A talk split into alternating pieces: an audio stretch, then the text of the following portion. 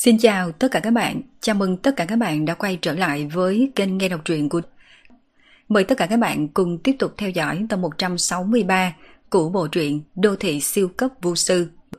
Các bạn đừng quên bấm nút subscribe, đăng ký kênh, like, comment and share để ủng hộ kênh các bạn nhé.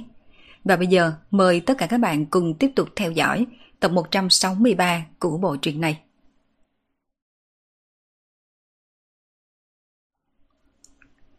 Cậu Phương, không biết tôi có thể nói vài câu với cậu được không?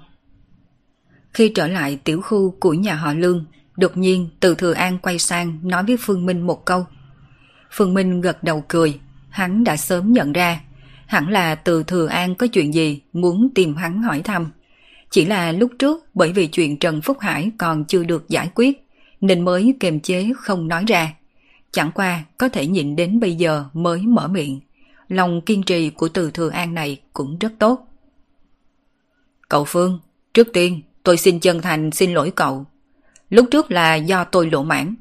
Cô Diệp cùng cậu là trời đất tạo nên một đôi. Tôi là cóc ghẻ mà đòi ăn thịt thiên Nga. Thật sự là mơ tưởng hảo huyền. Thái độ của từ Thừa An rất thành khẩn.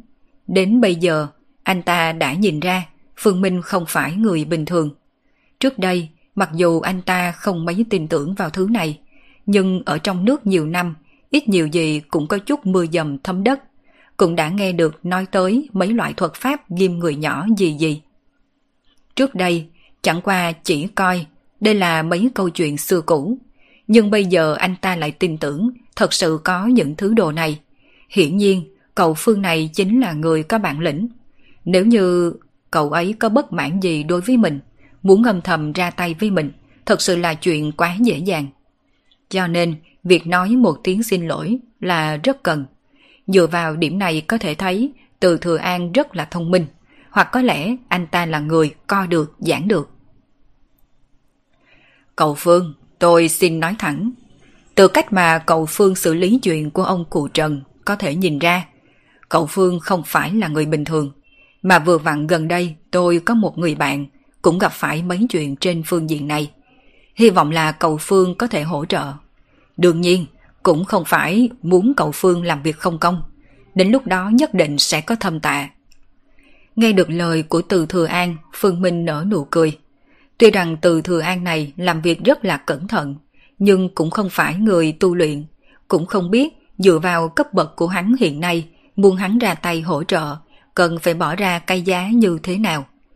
Chính là bởi vì không biết, nên từ thừa ân này mới cố ý nhấn mạnh thêm hai chữ thâm tạ. Ý ở ngoài lời cũng chính là sẽ trả cho Phương Minh một mức phí xuất lực rất cao. Chẳng qua đáng tiếc Phương Minh không thiếu tiền. Hơn nữa hiện nay, bản thân hắn thật sự không có tâm tư quản chuyện của người khác. Hắn muốn dẫn theo tử du quay trở về thôn Diệu Hà một chuyến để cung tế sư phụ hắn. Sau đó lại trở lại thủ đô ăn Tết cùng với mẹ hắn. Thời gian đã có chút cấp bách. Anh Từ, từ giờ tới khi hết năm tôi thật sự không rảnh. Nếu năm sau anh có chuyện gì cần, có thể đến cửa hàng vu đạo ở phố đồ cổ Đông Đài. Đó là nơi mà tôi mở cửa hàng. Như vậy sao? Vậy được, đợi năm sau tôi lại tới làm phiền cầu Phương. Từ Thừa An trầm ngâm một lát sau đó gật đầu.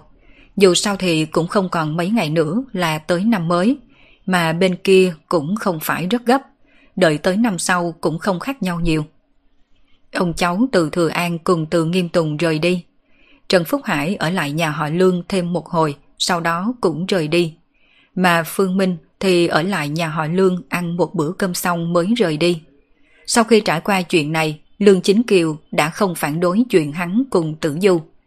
Giải quyết được ông cụ rồi, Đương nhiên những người nhà họ lương khác cũng sẽ không dám đàm tiếu gì thêm. Chẳng qua trước khi rời đi, bà ngoại của Tử Du giữ Tử Du ở lại một đêm. Đương nhiên cũng giữ Lương Quỳnh. Cuối cùng, cặp cha vợ con rể Phương Minh cùng Diệp Minh đành đơn độc rời đi. Thôn Diệu Hà Trong một sân thôn trên vùng núi xa xôi, cũng giống những thôn trên núi khác, Phần lớn thanh niên trai tráng trong thôn đều làm thuê ở bên ngoài. Toàn thôn cũng chỉ còn một số người già cùng trẻ nhỏ. Chẳng qua vào thời gian này, thôn Diệu Hà rất là náo nhiệt. Sắp tới năm mới, những người trẻ tuổi làm thuê bên ngoài cũng bắt đầu chậm rãi quay trở về quê hương. Trong thôn văng vẳng tiếng cười của bọn nhỏ. Các cụ già ngồi bên khung cửa, trong mắt tràn đầy vẻ chờ mong. Tụ năm tụm ba để chung một chỗ nói về những chuyện trải qua trong năm vừa qua. Nếu là người có thể kiếm được tiền ở bên ngoài, khi nhìn thấy nam tính sẽ mời một điếu thuốc. Không kiếm được tiền thì xách theo bọc hành lý yên lặng trở lại nhà mình. Cuối cùng cũng tới nơi rồi đúng không? Trên xe, Hoa Minh Minh nhìn cổng thôn phía trước. Trước cổng thôn này có ghi ba chữ thôn Diệu Hà. Điều này khiến cho hắn có thể xác định đã tới thôn Diệu Hà rồi. Ở đây sửa đường xi măng rồi. Uhm, trước đây khi em tới vẫn còn chưa có đâu. Diệp Tử Du xuyên thấu qua cửa sổ xe, nhìn con đường xi măng chỉ rộng đủ cho một chiếc xe thông qua. Trên mặt lộ ra vẻ hồi tưởng. Mười mấy năm trước khi cô theo cha đến nơi này, trong thôn căn bản không có đường xi măng mà chỉ là một con đường đá, hơn nữa cũng không tiện lái xe vào. Mà bây giờ, mặc dù con đường xi măng này không rộng, nhưng lại giống hệt dây thắt lưng vòng quanh khắp thôn. Mà những căn nhà đất nhà ngói ngày xưa cũng biến mất. Hiện tại phần lớn đều là nhà 2-3 tầng. Mặc dù đa số đều không lát gạch men hay tráng xi măng, mà chỉ để nguyên lớp tường gạch đỏ, nhưng đây cũng là biến hóa lớn rồi. Ai, biến hóa thật là nhiều. Trên xe, đại trụ nghe Diệp Tử Du cảm thán giải thích một câu. Đúng vậy, mấy năm nay, người trẻ tuổi trong thôn đều ra ngoài làm công. Tuy rằng số tiền kiếm được cũng không tính là rất nhiều, nhưng mọi người đều tương đối tiết kiệm.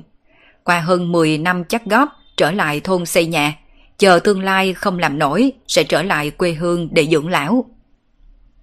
Nhà chính là nơi quan trọng nhất trong lòng người trong nước. Trên mặt của Phương Minh cũng lộ ra dáng tươi cười. Mặc kệ người nước ngoài phê bình người Trung Quốc chỉ biết gửi tiền mua nhà tới mức nào. Nhưng mà trong lòng người Trung Quốc, mà nhất là trong mắt những người thế hệ trước, ý thức về gian nan khổ cực vẫn rất mãnh liệt. Nhất định không thể nào tiêu hết số tiền mà mình kiếm được, mà phải tiết kiệm một khoản tiền coi như tiền cứu mạng. Mà nhà ở là thứ nhất định phải có, bởi vì có nhà cũng đồng nghĩa với có nơi để trở về. Nói cho cùng, vẫn là bởi vì những người lứa này sợ nghèo. Trong mắt của người thế hệ trước, chỉ cần có phòng ốc của mình, cho dù tương lai có thất nghiệp, nhưng dựa vào trồng trọt chi ít sẽ không ăn đói mặt rách. Cho nên, cho dù biết rõ một năm cũng chỉ trở về ở một tháng, nhưng người trong thôn vẫn luôn kiên quyết muốn xây nhà. Đương nhiên, trong này cũng coi chứa yếu tố cần để cưới vợ cho con, đồng thời để ganh đua cùng người khác. Em dâu, Kỳ Kỳ, hai người xuống xe trước đi. Trên xe, ngoài trừ Phương Minh cùng Diệp Tử Du, còn có Đại Trụ và Kỳ Kỳ. Về phần Hoa Minh Minh thì bị chú Hoa phái tới làm tài xế cho Phương Minh. Dù sao nhóm bốn người Phương Minh cũng không biết lái xe. Đương nhiên chiếc xe này là Phương Minh mua cho Đại Trụ. Đại Trụ mới vừa lấy được bằng lái không bao lâu, đương nhiên không dám lái xe trên đường cao tốc, cho nên chỉ có thể để cho Hoa Minh Minh mệt nhọc rồi. Xuống xe sao? Diệp Tử Du hơi nghi hoặc một chút, lúc này mới đến cửa thôn mà thôi, sao lại để cho hai cô xuống xe? Chẳng qua dù cảm thấy nghi hoặc, nhưng Tử Du vẫn theo lời mở cửa xuống xe. Này, không phải anh muốn làm chuyện gì thiêu thân đó chứ? Phương Minh nhìn dáng tươi cười đê tiện của Hoa Minh Minh, mơ hồ có một loại trực giác không tốt. Làm sao? Tôi là loại người như vậy ư? Hoa Minh Minh cười ha ha một tiếng, sau đó vỗ vỗ bả vai của đại trụ đang ngồi bên ghế phụ. Đại trụ, cậu đã gọi điện thoại cho người nhà của cậu chưa? Có nói chúng ta đã tới thôn rồi chưa? Ừ, vừa mới gọi rồi. Đại trụ gật đầu. Vậy một lát nữa gọi lại lần nữa đi. Hoa Minh Minh nói xong lời này trên mặt đại trụ lộ ra vẻ nghi hoặc. Vừa mới qua đi vài phút đồng hồ, có cái gì hay mà phải gọi. Vậy mà ngay sau đó, đột nhiên Hoa Minh Minh bẻ lái về hướng tay trái, lái thẳng về hướng đồng ruộng bên đường. Cả người hắn đều ngẩn ra. Cậu xem, hiện tại không phải đã có thể gọi điện thoại rồi sao? Nói người nhà cậu kêu hết đàn ông trong thôn tới đây khiêng xe lên đi, yên tâm, tôi đã chuẩn bị thuốc lá cẩn thận cho cậu rồi. Chúng ta cũng không cần phải keo kiệt vài điếu thuốc như vậy đâu, trực tiếp cho mỗi người một gói luôn. Nghe lời Hoa Minh Minh nói, Phương Minh rất có xung động, muốn trực tiếp đánh ra một tác dục chết Hoa Minh Minh. Trong đầu thằng này toàn là mấy suy nghĩ quái quỷ gì đây. Đương nhiên Phương Minh cũng biết ý của Hoa Minh Minh. Không gì hơn ngoài việc nhờ vào đó khoe khoang với người trong thôn một chút, nói cho người trong thôn biết đại trụ đã mua xe. Chuyện này không được đâu. Dù sao thì đại trụ cũng là người thành thật, cảm thấy làm như vậy có chút không tốt. Nghe tôi đi, sau khi cậu làm như vậy, toàn bộ người trong thôn đều sẽ biết cậu đã mua xe. Thậm chí đợi vài ngày nữa, chắc là mấy thôn khác cũng sẽ biết cậu đã mua xe. Biết cậu kiếm được nhiều tiền. Khi đó cậu cứ ở nhà chờ bà mối tìm tới cửa là được rồi. Đối với rất nhiều gia đình thời đại này, có một chiếc xe cũng không đáng kể chút nào. Nhưng đối với những vùng nông thôn tương đối lạc hậu như thôn Diệu Hà, có thể mua nổi một chiếc xe chính là người có tiền. Đại trụ, gọi điện thoại cho bác cả Vương đi. Cuối cùng Phương Minh vẫn mở miệng. Lúc này đại trụ mới lấy điện thoại ra. Đương nhiên, sợ dĩ Phương Minh sẽ đồng ý với hành động cố ý làm bừa của Hoa Minh Minh. Cũng là vì có nguyên nhân khác. Trung Quốc có câu ngạn ngữ, phu quý không về quê như cẩm y dạ hành. Cho dù đại trụ không phải loại người thích khoe khoang, nhưng có đôi khi việc lộ ra một chút tiền tài của bản thân để người trong thôn thấy cũng không có gì không tốt. Chỉ ít một khi lộ ra, bác cả vương cũng có thể nở mày nở mặt cùng với người trong thôn. Người sống cả đời này không phải đều vì mặt mũi hay sao? Không chỉ là mặt mũi của riêng mình mà còn là mặt mũi của người nhà. Vùng nông thôn không giống với thành thị, mọi người thường xuyên tụ tập nói chuyện phím. Nếu như đại trụ kiếm được tiền, sau này người trong thôn nhìn thấy bác cả vương chắc chắn sẽ không ngớt lời khen ngợi bác cả vương. Đương nhiên, tâm tình của bác cả vương cũng sẽ theo đó mà vui vẻ thoải mái hẳn lên. Người già mà, chỉ cần tâm tính tốt là có thể trường thọ. Vì vậy, một màn kế tiếp chính là bác cả dẫn người trong thôn đến khiêng xe lên. Mà sau khi bác cả Vương biết chiếc xe này là của con trai mình, Phương Minh chú ý tới, bác cả Vương lặng lẽ rời đi. Không bao lâu sau, ngay cả một số phụ nữ trong thôn cũng chạy đến giúp. Đồng thời Phương Minh cũng chú ý, tuy rằng bác cả Vương hô hào mọi người cố sức, nhưng hai tay ông hoàn toàn không dùng lực, chẳng qua chỉ đặt nhẹ lên trên mà thôi. Tình khốn hòa minh minh kia đúng là kẻ dở hơi, ngay cả đặt tay cho lấy lệ cũng không có. Cuối cùng vẫn là đại trụ không nhìn nổi. Lúc này Hoa Minh Minh mới để tay xuống. Đợi sau khi có thể khiêng xe lên đường cái, Phương Minh chú ý tới trên mặt bác cả vương lộ ra một tia tiếc nuối. Ôi, mấy cháu thật là, sao lái xe lại có thể không cẩn thận tới mức lái luôn xuống đồng ruộng như vậy chứ? Đại trụ con cũng vậy, chiếc xe này rất đắt đúng không? Cha đã nghe nói rồi, phải cần tới hơn chục vạn có đúng không? Có số tiền này giữ lại cưới vợ không phải là tốt hơn sao? Bác cả vương đi vòng quanh xe, trong miệng không ngừng lẩm bẩm. Lúc này Hoa Minh Minh cũng đi xuống từ vị trí lái xe, cười hi hi. Chú à, đây là BMW, hơn 50 vạn đó. Ôi trời ơi, hơn 50 vạn sao? Còn thằng nhóc phá của này lại có thể dùng tới hơn 50 vạn để mua một chiếc xe. Bác cả vương ngây ngẩn cả người, ngay sau đó làm bộ muốn đánh đại trụ. Đương nhiên mấy người thanh niên bên cạnh vội vàng chạy đến ngăn.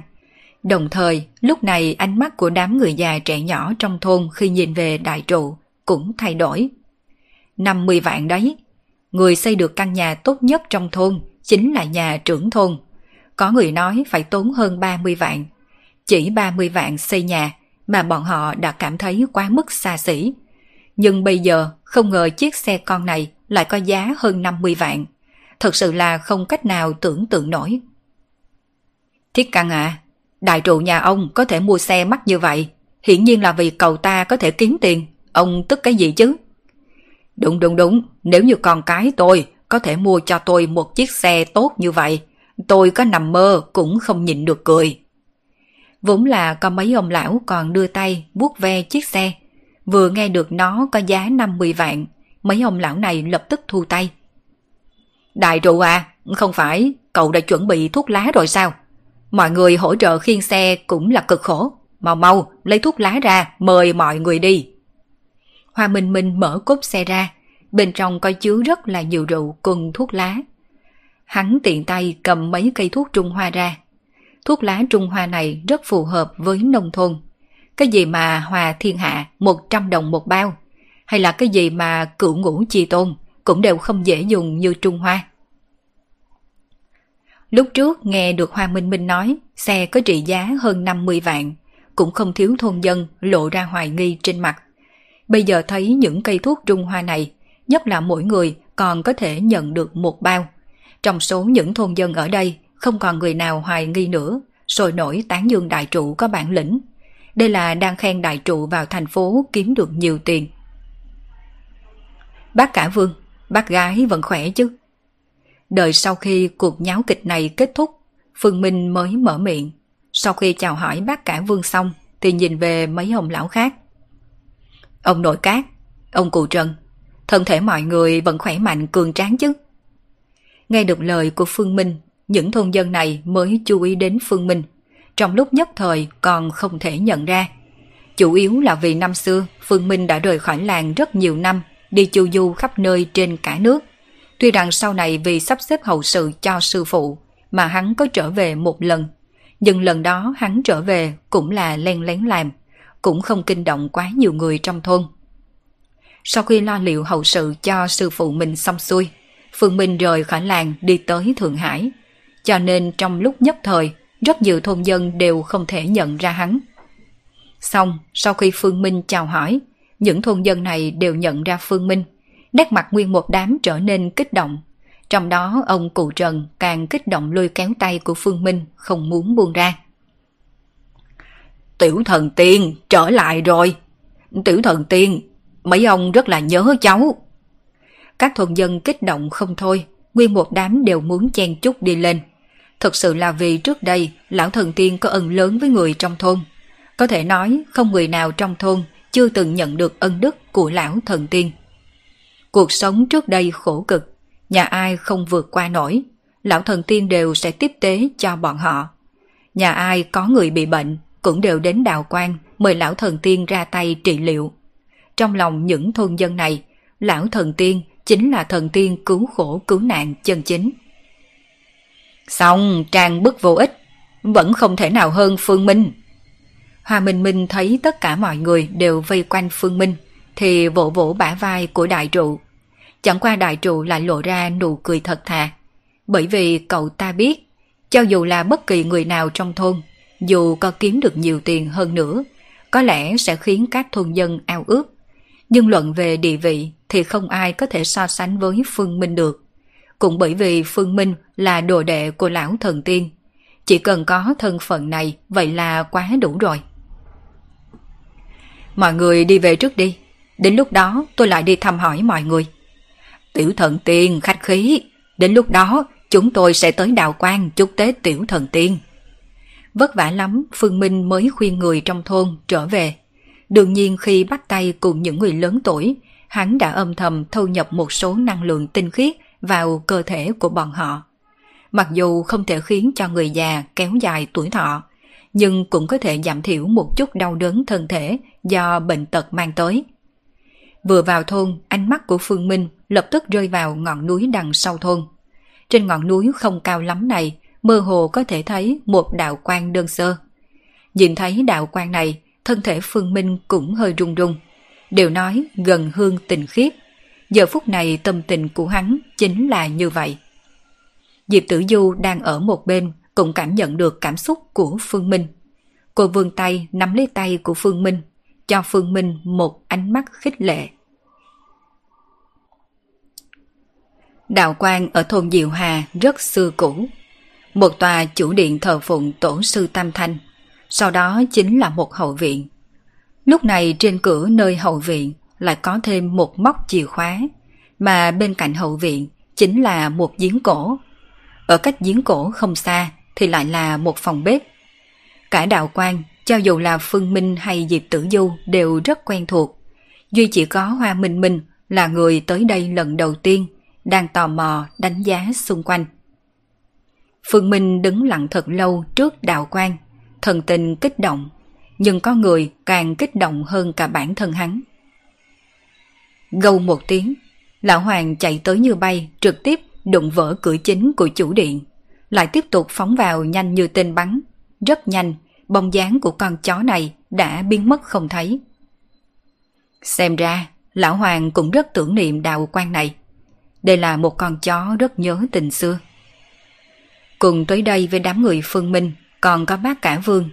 Nhìn thấy bóng dáng lão hoàng biến mất, ông ở một bên cảm thán một câu. Chỉ là nghe được bác cả vương cảm khái, nét mặt của Phương Minh trở nên có chút quái dị. Người khác không biết lão hoàng vội vàng như vậy là muốn làm gì, nhưng lấy thần trí của hắn có thể cảm giác rõ ràng. Sợ dĩ lão hoàng kích động như vậy không phải vì nhớ nhung, mà là lúc này có mấy con mèo rừng đang chuồn êm vào phòng bếp, đang ăn vụng mấy miếng thịt khô còn sót được treo trên tường. Lão hoàng là đang muốn bảo vệ đồ ăn đi. Thậm chí bởi vì vô cùng kích động, còn đụng ngã lăn mấy cái chén đèn dầu ở chủ điện. Em nhớ trước đây, lúc em đến nơi này, đạo quan đã có bộ dáng như vậy rồi. Nhiều năm trôi qua vẫn không chút thay đổi. Trên mặt của Diệp Tử Du cũng hiện ra vẻ hồi tưởng. Trước đây, khi các cô tới thôn Diệu Hà, mọi người có thể đi tới bất kỳ nơi nào trong thôn Diệu Hà. Chỉ duy có đạo quan này là không cho phép đoàn làm phim tiến vào. Mỗi lần muốn vào, nhất định phải có Phương Minh. Cô Diệp, tuy rằng lão thần tiên đã đi, nhưng mà tất cả mọi người trong thôn đều vô cùng tưởng niệm lão thần tiên. Đạo quan này cũng thường xuyên có người đến quét tước.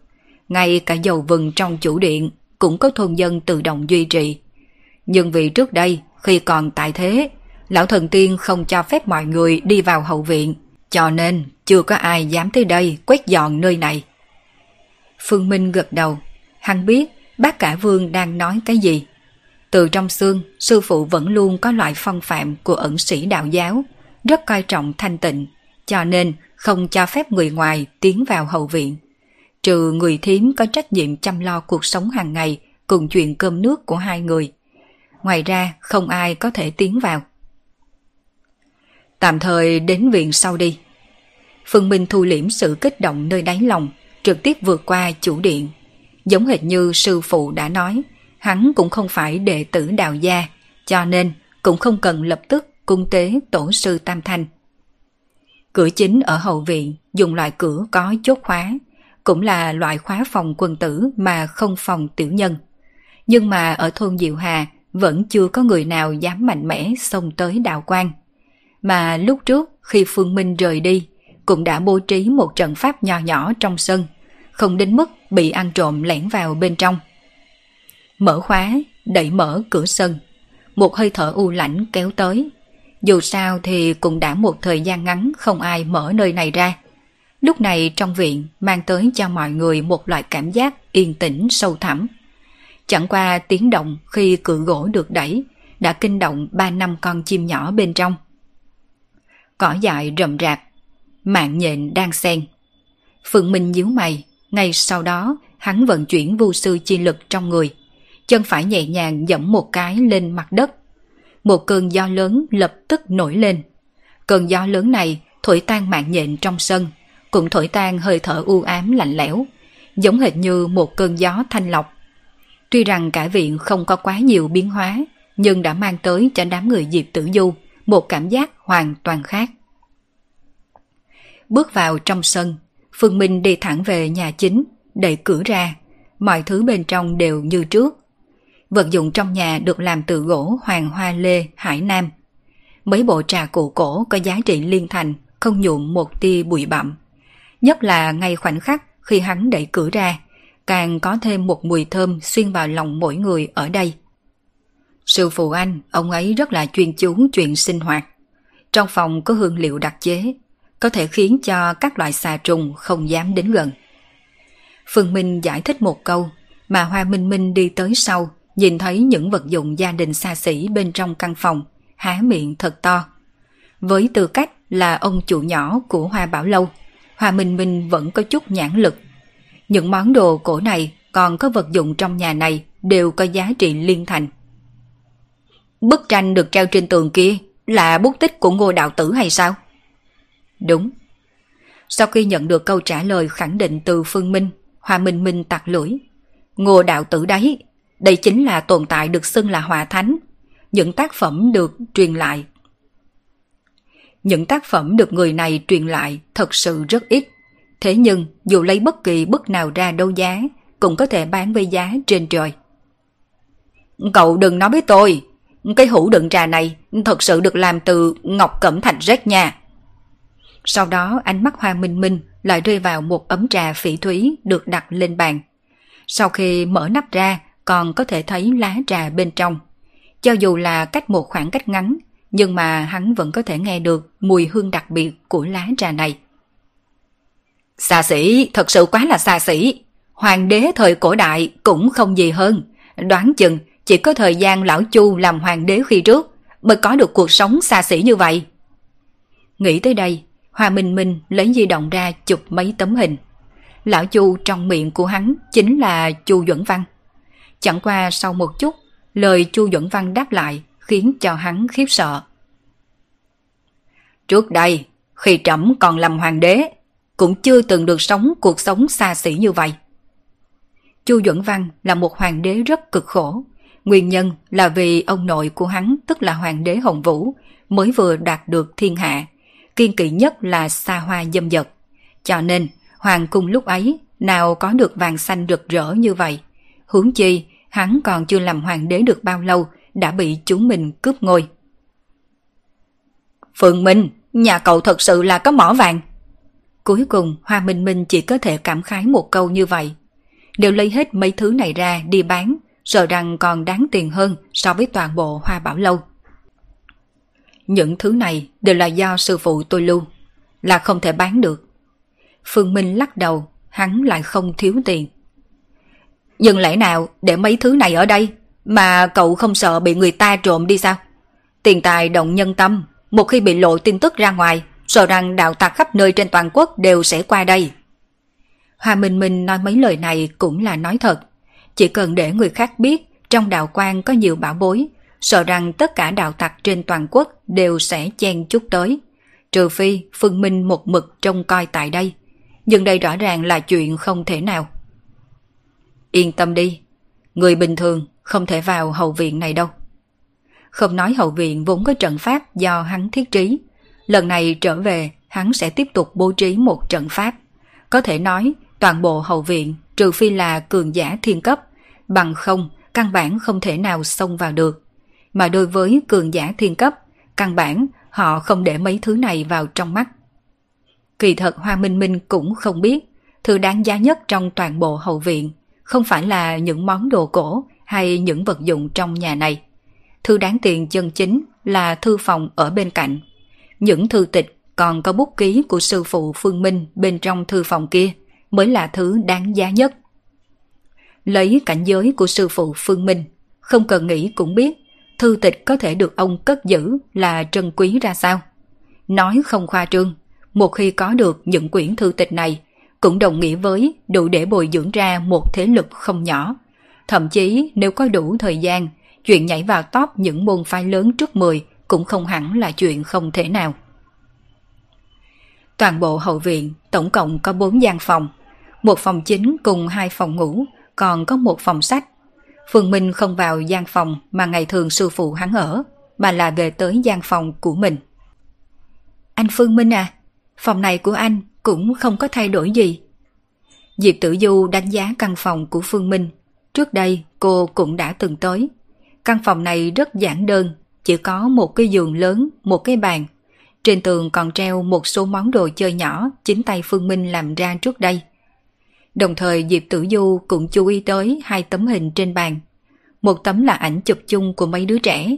Hình này là hình mà đám trẻ bọn họ đã chụp chung với nhau trước khi đoàn làm phim rời khỏi thôn. Mà một tấm hình còn lại cũng là hình của một đứa trẻ. Chẳng qua trong tấm ảnh chỉ có hai đứa bé, chính là Phương Minh cùng Diệp Tử Du. Thời điểm đó, Diệp Tử Du chỉ cao tới ngực của Phương Minh. Đôi tay nhỏ ôm lấy tay của Phương Minh, ngẩng đầu. Khuôn mặt nhỏ nhắn mang theo nụ cười ngọt ngào, nhìn chăm chăm Phương Minh. Nhìn thấy tấm hình này, khuôn mặt Diệp Tử Du đỏ ửng, bởi vì tấm hình này khiến cô nhớ lại ước định khi còn bé. Anh Phương Minh à, nhất định anh phải đến tìm em đó. Mang theo tấm hình này tìm em. Em chính là cô dâu mới của anh đó. Lúc kia cô không biết cô dâu mới có nghĩa là gì. Chỉ nghe cha nói cô dâu chính là người thân nhất, mà cô phải làm người thân nhất của anh Phương Minh. Ngón tay xoa xoa tấm hình này, trong lòng Diệp Tử Du nổi lên cảm giác ngọt ngào. Hứa hẹn thời nối khố, cuối cùng cũng không cô phụ. Có bao nhiêu bóng người đã tồn tại trong sinh mệnh, nhưng cuối cùng lại giống như lưu tinh biến mất trong bể người. Có lẽ chỉ khi uống say mới có thể nhớ tới bóng người đã nằm sâu trong ký ức kia. Nhưng hắn đã không còn nhớ tên cùng dáng vẻ của người ấy nữa. Cảm ơn trời cao. Nhìn khuôn mặt đỏ ửng của Diệp Tử Du, lúc này trong con người trong suốt thuần khiết kia đã hiện lên một vòng hơi nước. dáng dấp động tình này khiến đáy lòng của Phương Minh rung lên. Hai người bốn mắt nhìn nhau không ngừng tới gần. Cuối cùng, Phương Minh cúi đầu lướt qua đôi môi đỏ mọng mê người kia. Mà cái lướt qua ấy rất nhanh đã biến thành thâm nhập. Cô gái đồng tình ôm Phương Minh. Chàng trai cũng đã không thỏa mãn với hiện trạng. Hai tay bắt đầu tay máy lướt khắp thân thể lã lướt của cô gái. Mà khi hai người gần lên tới đỉnh núi thì... Ờ, Phương Minh à, tối nay chúng ta ăn cơm ở... À, tôi không nhìn thấy bất cứ cái gì nha. Coi như tôi chưa đi vào đi. Hoa Minh Minh đi tới cửa, mới nói được nửa câu, đột nhiên nhắm mắt xoay người chạy ra. Chỉ là bầu không khí vốn kiều diễm đã hoàn toàn biến mất khi tiếng nói của hắn xuất hiện rồi. Nhìn dáng vẻ e thẹn có chút xấu hổ của cô gái, nằm úp sấp ở ngực mình không dám ngẩng đầu lên. Thế nhưng, một hồi xuân ý này đã bị thổi tan. Phượng Minh cũng biết lấy tính hay xấu hổ của Diệp Tử Du là không thể nào tiếp tục nữa. Phương Minh cũng chậm rãi thu hồi tâm tình trào dân trong lòng. Em, em đi xem cây hoa quế trong sân một chút. Là cây mà em tự tay trồng năm xưa.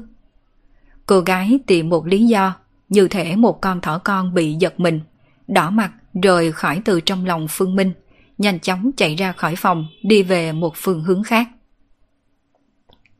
Hoa quế sao? Trong đầu Phương Minh nhớ lại cây hoa quế đã được trồng đằng sau đào quang. Đã nở hoa 10 năm, mà rốt cuộc hiện nay nó đã có thể chờ được cho tới lúc chủ nhân của nó trở về. Bởi vì quyết định ăn cơm ở đào quang, bác cả vương dẫn theo bác gái vương bận rộn trong phòng bếp. Ở nông thôn không lo ăn uống, gà vịt ngang gì cũng đều có. Tuy rằng nhà bác cả vương không nuôi ngang, nhưng mà những thôn dân nuôi ngang khác nghe thấy bác cả vương muốn lấy ngang đến đạo quan. Không ai chịu lấy tiền của bác cả vương, thậm chí còn nặng nặc muốn ông bắt nhiều thêm vài con. Phương Minh cũng không tới phòng bếp, mà hắn đi đến thư phòng. Kỳ thật, nơi lớn nhất trong viện là thư phòng, bởi vì bên trong thư phòng chỉ tính tới giá sách đã có không dưới 10 cái, đều là một số sách cổ. Đương nhiên, Phương Minh cũng chưa xem hết toàn bộ thư tịch trong thư phòng này. Trước đây, hắn chỉ chọn xem một vài quyển mà bản thân mình cảm thấy hứng thú mà thôi. Lại đi tới thư phòng, trong đầu Phương Minh nhớ lại tình cảnh khi sư phụ để hắn đến thư phòng đọc sách. Những năm kia, mỗi tháng sư phụ muốn hắn xem 10 quyển sách, không bắt buộc thể loại, mà bản thân sư phụ lại rất ít khi đi vào thư phòng này. Nhìn chữ viết bản thân mình lưu lại khi còn bé trên bàn, tâm tư của Phương Minh lâm vào hồi ức, đồng thời trong đôi mắt cũng có vẻ mê võng. Trước đây, sư phụ mình đã từng nói với mình, ông là phi thăng đi, mà lúc kia hắn thật sự tin vào điều đó. Thế nhưng theo thực lực của chính mình không ngừng tăng lên, sự hiểu biết đối với thế giới này cũng càng lúc càng nhiều hơn hắn bắt đầu cảm thấy hoài nghi với những gì sư phụ đã nói. Thế giới này chôn vùi từng thời đại, ngoại trừ những tồn tại có thể đi vào cửa siêu thoát. Không ai có thể trốn được màn hủy diệt cuối cùng. Mà phi thăng sư phụ mình nói là chỉ cái gì đây? Sư phụ, hiện tại đến cùng là người đang ở đâu? Nói chung, từ đầu cho tới cuối, Phương Minh đều không tin chuyện sư phụ thật sự qua đời. Có vô số cường giả thiên cấp có tuổi tác lớn hơn sư phụ mình nhiều, mà sư phụ mình còn là chí tôn, làm sao có thể qua đời đơn giản như vậy? Rốt cuộc phi thăng này là sao? Tay của Phương Minh vô thức xẹt qua mấy quyển sách trên giá sách. Chẳng qua khi hắn thấy một quyển sách tương đối mới trên giá sách, lại ngừng. Lấy quyển sách này ra, trong mắt của hắn có vẻ kinh ngạc. Hàng sách này đều là sách cổ, phần lớn đều là những trang sách đã ố vàng. Quyển sách mới này được đặt ở đây thật sự quá bất ngờ.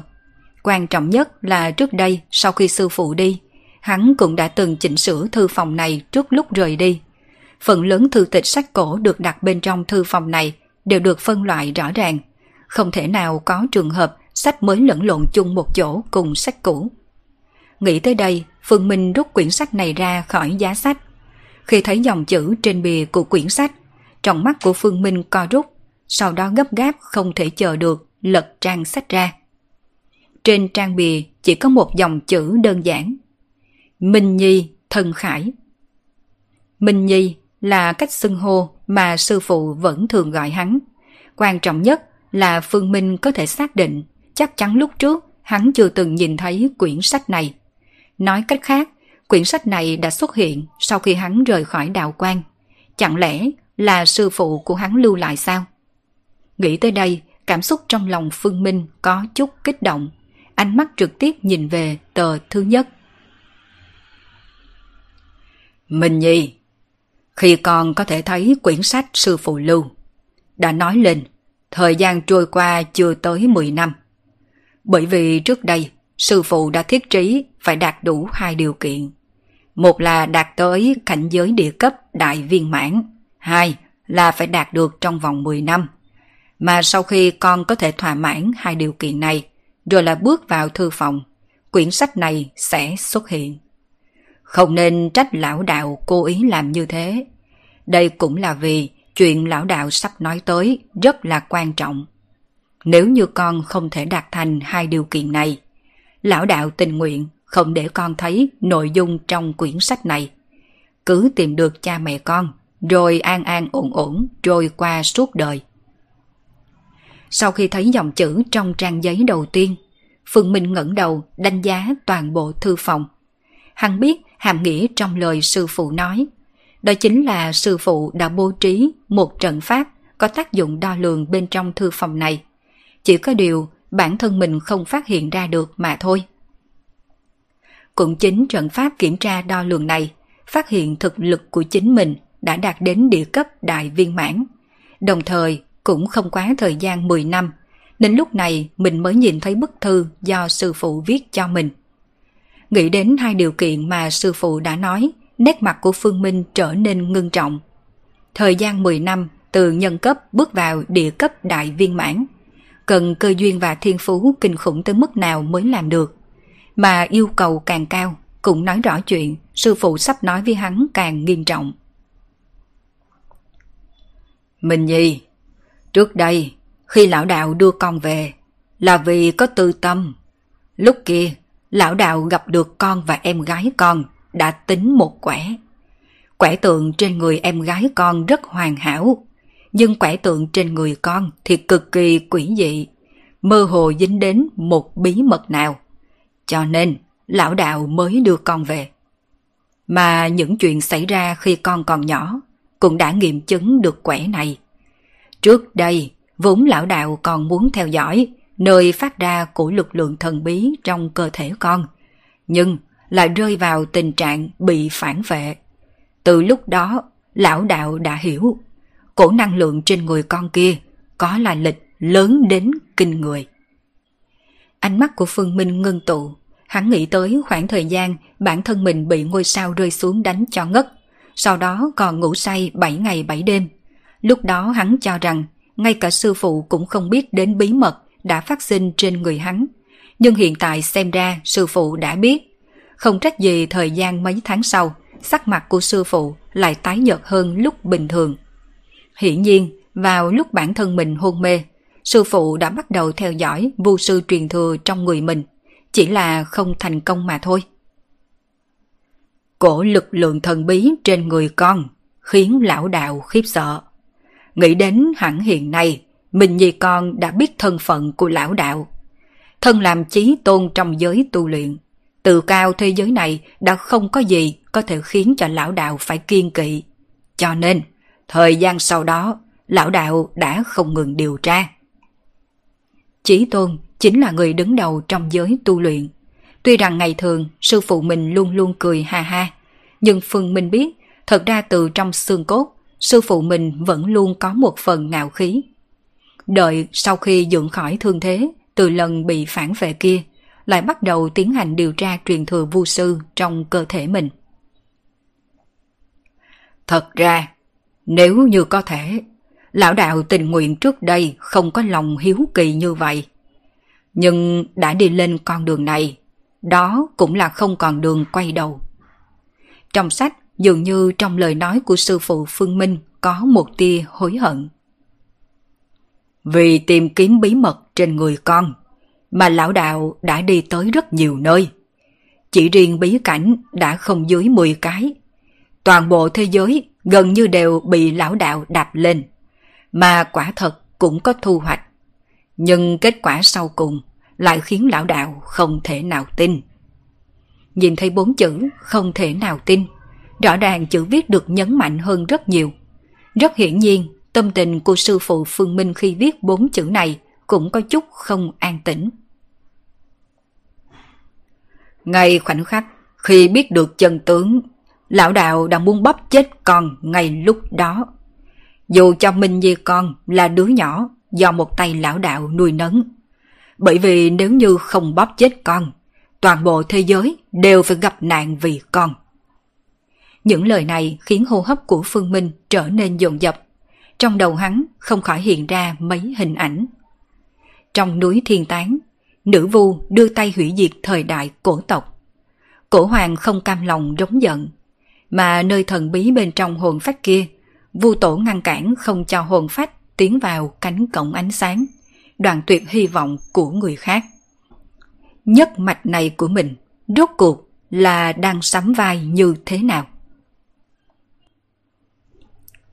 Phương Minh cầm sách rơi vào trầm mặt, một lúc sau mới tiếp tục nhìn tiếp. Nhưng cuối cùng, lão đạo vẫn không làm như vậy. Bởi vì lão đạo biết, đây không phải là lỗi của con. Hơn nữa chân tướng cũng chưa chắc đã giống như những gì lão đạo điều tra được. Quá nhiều chân tướng đã trở thành bụi bặm. Chân tướng mà lão đạo biết, hiện tại có phải là thật hay không, còn chưa biết được. Nếu như chỉ là những thứ này, lão đạo cũng sẽ không lưu lại phong thư này. Sợ dĩ lão đạo lưu lại phong thư là vì trong khi lão đạo đang truy xét bí mật trên người con, lại phát hiện một bí mật khác. Mà những gì lão đạo sắp nói tới đây cũng có liên quan tới bí mật này. Đôi mắt của Phương Minh hơi nheo, dựa theo lời của sư phụ mình. Hẳn những gì sư phụ sắp nói mới là trọng điểm. Nếu sư phụ chỉ muốn nói chuyện bản thân mình là vô sư, thì không cần thiết phải thiết trí hai điều kiện phức tạp như vậy làm gì. Trước đây, Lão Phu đạp đến mọi ngõ ngách, phát hiện bí mật trên người con có quan hệ với cõi âm. Vì vậy đã vào cõi âm một chuyến, mà cũng chính vì chuyến hành trình tới cõi âm này đã thay đổi số mệnh của lão đạo. Cõi âm không hề đơn giản như người dương gian đã miêu tả. Mảnh thiên địa này cất giấu hai bí mật. Một bí mật đến từ chính cổ năng lượng thần bí trên người con kia, mà một bí mật còn lại tới từ chính cõi âm. Cái gọi là cõi âm luân hồi chính là một lời nói dối. Đây là một âm mưu, một âm mưu liên quan đến hai giới âm dương. Tuy rằng lão đạo không phải hạng người trách trời thương dân, nhưng cũng không muốn nhìn thấy hai giới âm dương bị phá hư. chỉ là bởi vì có chút nguyên nhân, nên lão đạo không cách nào ra tay. Sau khi con nhìn thấy phong thư này, trong vòng 3 năm, con có thể đột phá tới cảnh giới thiên cấp, thì hãy tới cõi âm một chuyến. Đến đó rồi, sẽ có người liên hệ với con. Nếu như không thể đột phá đến cảnh giới thiên cấp. Nhớ cho kỹ, đừng bao giờ đột phá đến cảnh giới thiên cấp nữa. Ghi nhớ, ghi nhớ kỹ. Nội dung đến nơi đây im bặt mà dừng, nhưng lại mang tới một nghi ngờ vô cùng lớn cho Phương Minh. Bí mật của vu sư, còn có bí mật của cõi âm. Luân hồi là một âm mưu. Còn có vì sao trong vòng 3 năm không đột phá đến cảnh giới thiền cấp thì không nên đột phá. Những nghi ngờ này hiện nay Phương Minh không thể biết được. Thế nhưng hắn biết trong tương lai không lâu sau hắn sẽ có thể cởi bỏ những nghi ngờ này bởi vì hắn có tự tin trong 3 năm đột phá đến cảnh giới thiên cấp. Đợi sau khi Long Môn bí cảnh mở ra, hấp thu khí vận đại đạo, hắn có nắm chắc có thể đột phá đến thiên cấp hay không? Ngay khi Phương Minh trầm tư lại phát hiện ra, không ngờ quyển sách trên tay hắn tự động hóa thành bột mịn tiêu tán đi. Điều này khiến hắn hiểu, sư phụ mình không hy vọng có người thứ ba nào nhìn thấy nội dung bên trong quyển sách này. Phương Minh à, ăn cơm đi. Ngay khi Phương Minh còn đang trầm tư, bên ngoài thư phòng truyền đến giọng nói của Hoa Minh Minh. Đi ra khỏi thư phòng, lúc này mấy người bác cả vương đã chuẩn bị xong một bàn thức ăn. Gà vịt ngang nhà nuôi, thịt lợn rừng khô, lại thêm rau xanh nhà trồng, tràn đầy một bàn. Trong phòng bếp đã có bát đủ đầy đủ, chẳng qua lão Hoàng không ở nơi này. Lão Hoàng vừa mới chạy tới đằng sau núi rồi. Ừ, không cần quan tâm tới nó đâu.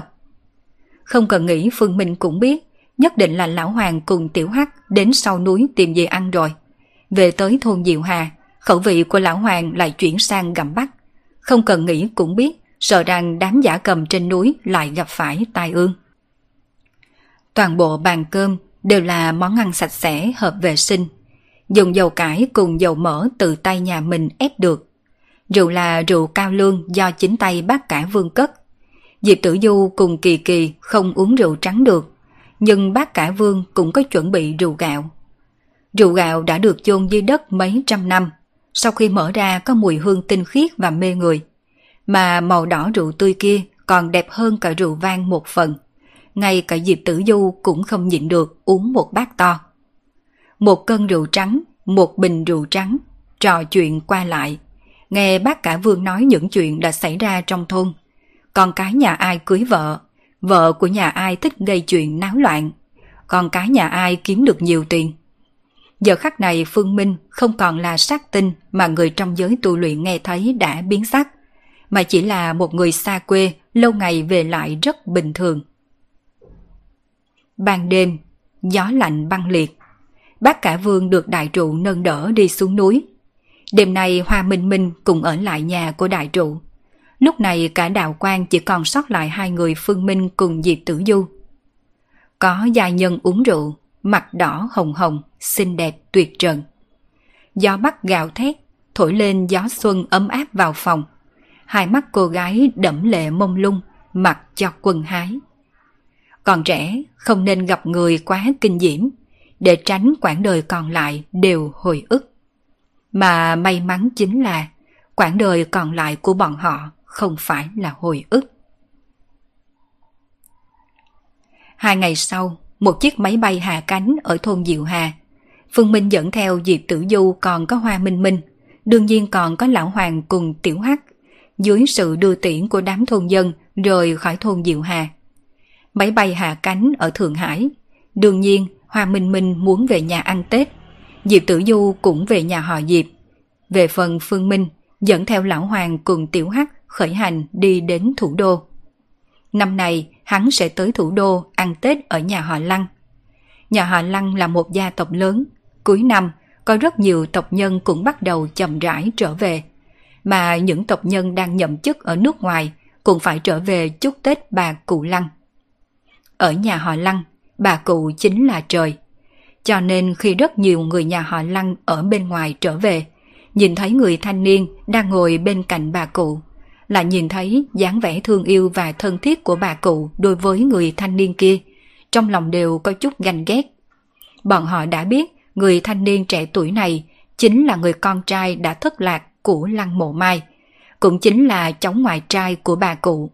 Nhưng nơi này có nhiều cháu trai cùng cháu gái ruột như vậy. Thế mà bà cụ chỉ thân cận với mỗi một cháu ngoại trai. Khó tránh khỏi có chút không nói được.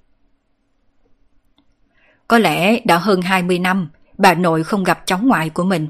Trong lòng cảm thấy đã khiến cháu ngoại phải chịu nhiều thua thiệt, cho nên mới yêu thương như vậy. Đám tiểu bối nhà họ Lăng tự an ủi trong lòng, mà Phương Minh cũng có thể cảm nhận được ánh mắt ghen tị của những người đồng lứa xung quanh. Nhưng hắn cũng không thèm quan tâm. Sợ dĩ hắn sẽ tới nhà họ Lăng tham gia gia yến, không phải là vì quyền thế của nhà họ Lăng, chỉ là vì nơi này còn có mẹ và em gái của hắn, còn có bà ngoại rất là yêu thương hắn. Nhà họ Lăng là một gia tộc lớn, Tết đến rất nhiều người tới nhà thăm hỏi. Chẳng qua phần lớn người đều là do hai anh em Lăng Mộ Chính cùng Lăng Mộ Sơn tiếp đãi. Chỉ những vị khách như vậy còn chưa đủ sức để kinh động đến bà cụ.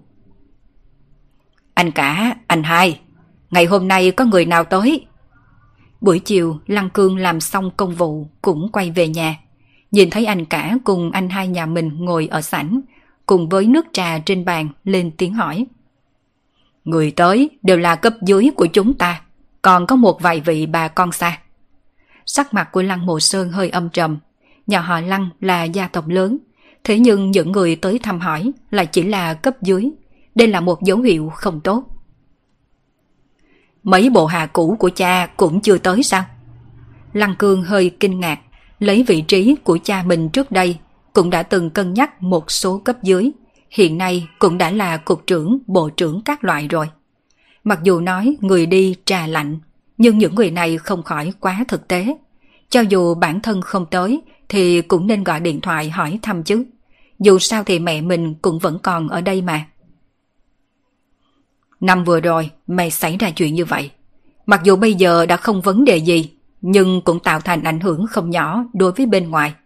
Cộng thêm nhiệm kỳ này, anh cả không thể đi lên.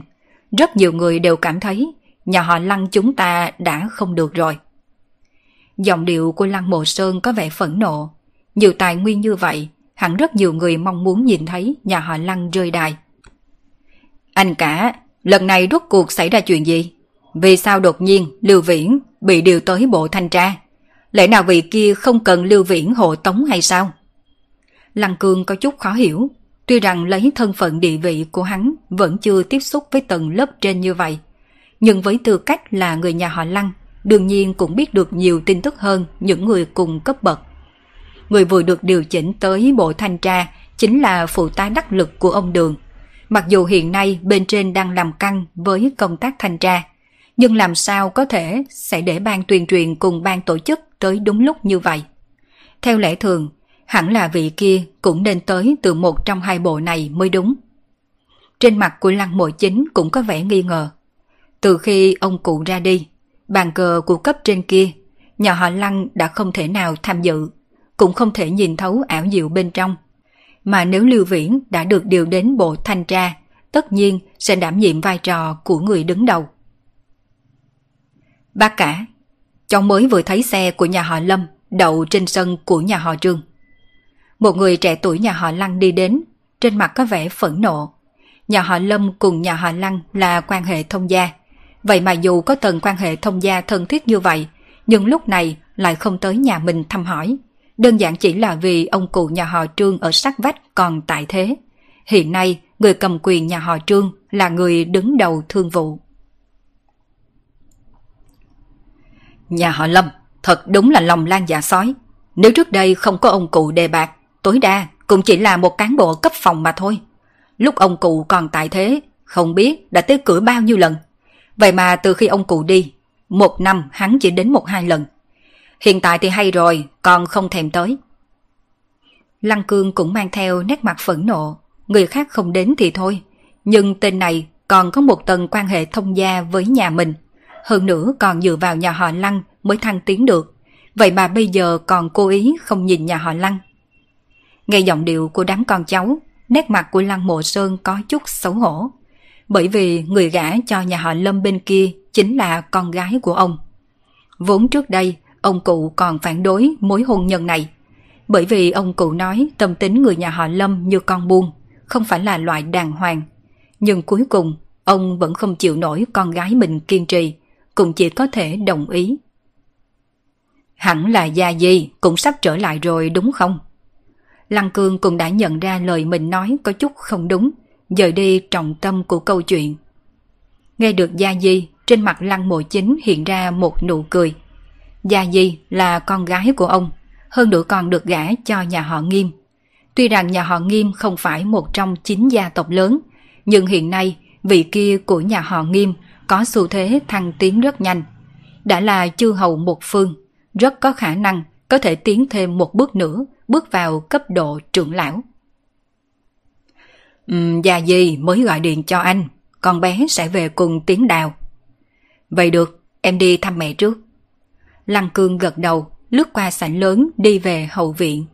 Ở nơi này, bà cụ vừa phơi nắng vừa lôi kéo tay của Phương Minh nói chuyện phím. Về phần mấy tiểu bối khác thì ngồi cách đó không xa.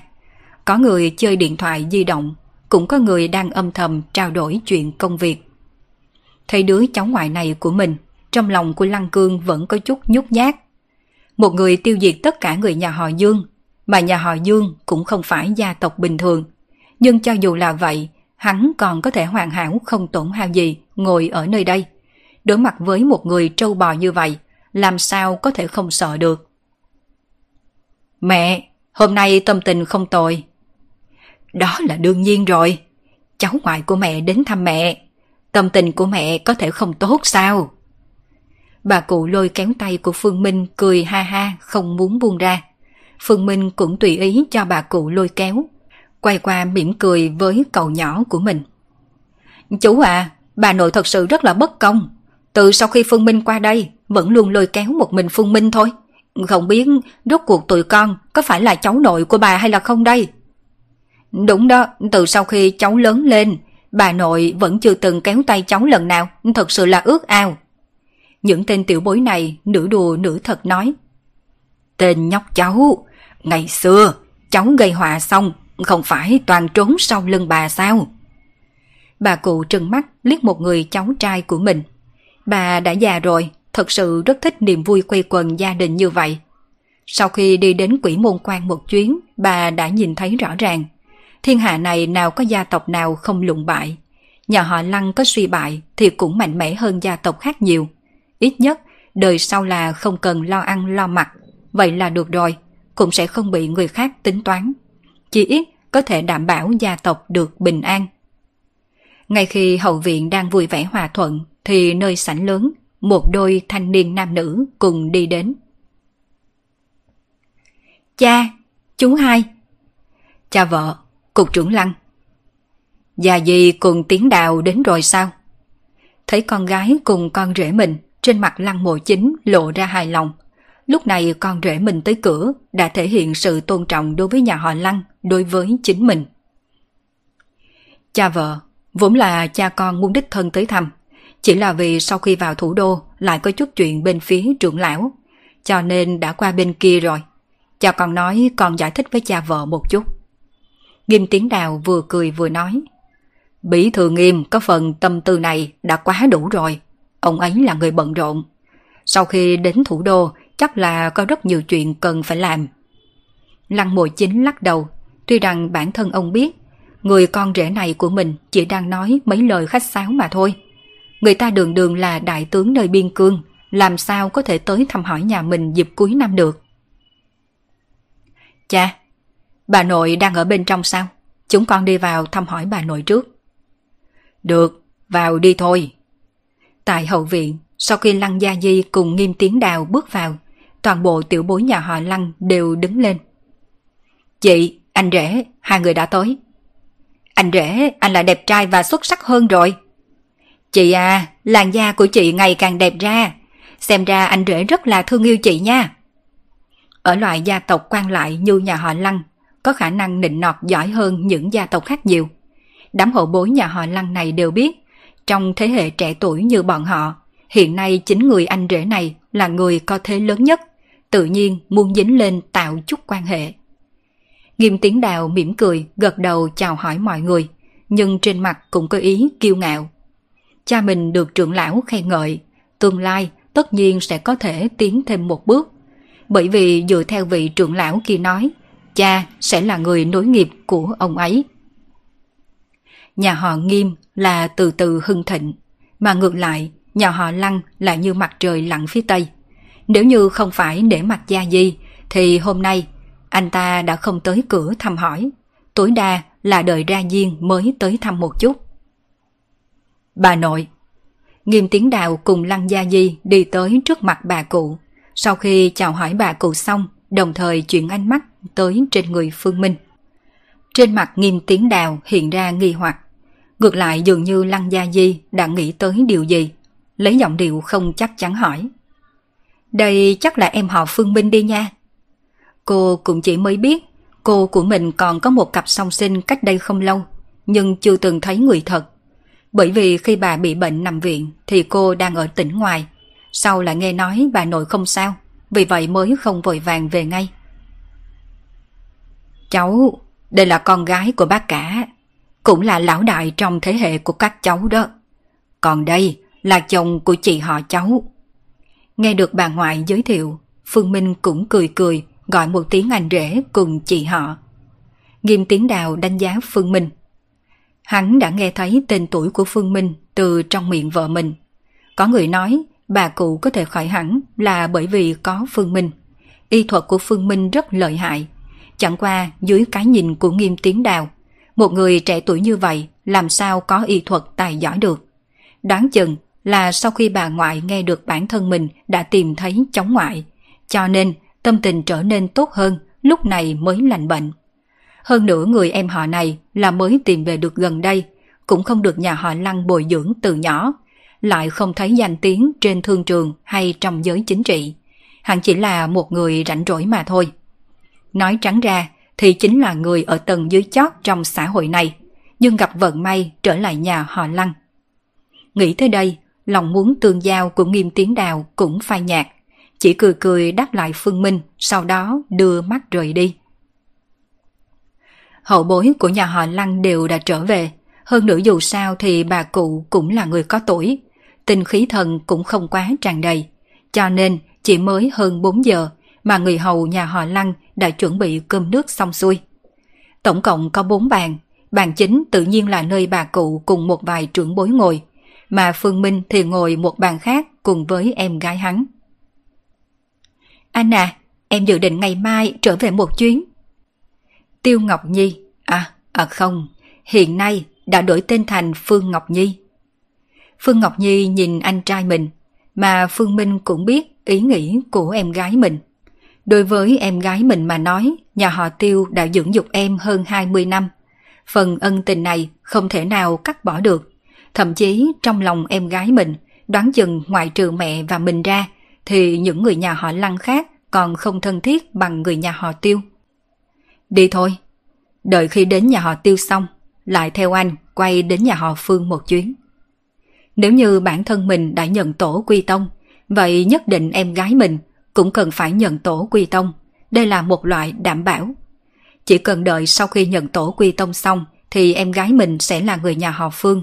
Có tầng thân phận này, cho dù bản thân mình không thể ở bên cạnh em gái, cho dù bản thân mình xảy ra chuyện gì ngoài ý muốn, cũng không ai dám bắt nạt em gái mình. Phương Minh làm vậy là vì phòng ngừa rắc rối có thể xuất hiện. Trên bàn chính, Lăng mộ chính liếc nhìn con gái cùng con rể cách đó không xa. Trước đây, mình để con gái cùng con rể ngồi chung bàn với đám tiểu bối cũng không có gì sai. Nhưng bây giờ xu thế thăng tiến của nhà họ Nghiêm đã rõ ràng. Phải chăng đã đến lúc nên gọi con rể mình lên bàn chính? Bàn chính có thể đủ chỗ cho 10 người ngồi, mà bây giờ chỉ mới có 8 người nhập tọa, vừa vặn còn hai vị trí trống. Anh rể, sao anh lại ngồi bàn này của bọn em? Anh nên đến bàn của mấy người bác cả ngồi thì hơn. Chớ có nói nhảm, Anh chỉ là tiểu bối, đương nhiên phải ngồi cùng bàn với mấy tiểu bối rồi. Anh rể chỉ mới 30 tuổi, đã lên cấp bậc phó phòng. Hơn nữa ông cụ nhà anh lại sắp tiến thêm một bước. Về tình về lý đều nên ngồi vào bàn chính. Em thấy nãy giờ bác cả cứ liếc qua bàn này. Nhất định một hồi sẽ gọi anh sang. Đúng, em cá một lát nữa, bác cả sẽ gọi anh rể tới bàn chính ngồi đó. Tiểu bối nhà họ Lăng đều là cáo thành tinh, mà tuy rằng ngoài miệng nghiêm tiếng đào nói không sao, nhưng ánh mắt của hắn vẫn luôn hướng về phía bàn, nơi ấy thật sự có hai vị trí trống. Mẹ, bàn này của chúng ta còn hai vị trí trống, nếu không thì gọi... Lăng Mộ Sơn mở miệng. Ông biết suy nghĩ trong lòng anh trai mình, nhưng mấu chốt là tiếng đào là con rể của anh trai, mà ở chỗ này còn có mấy người con rể khác.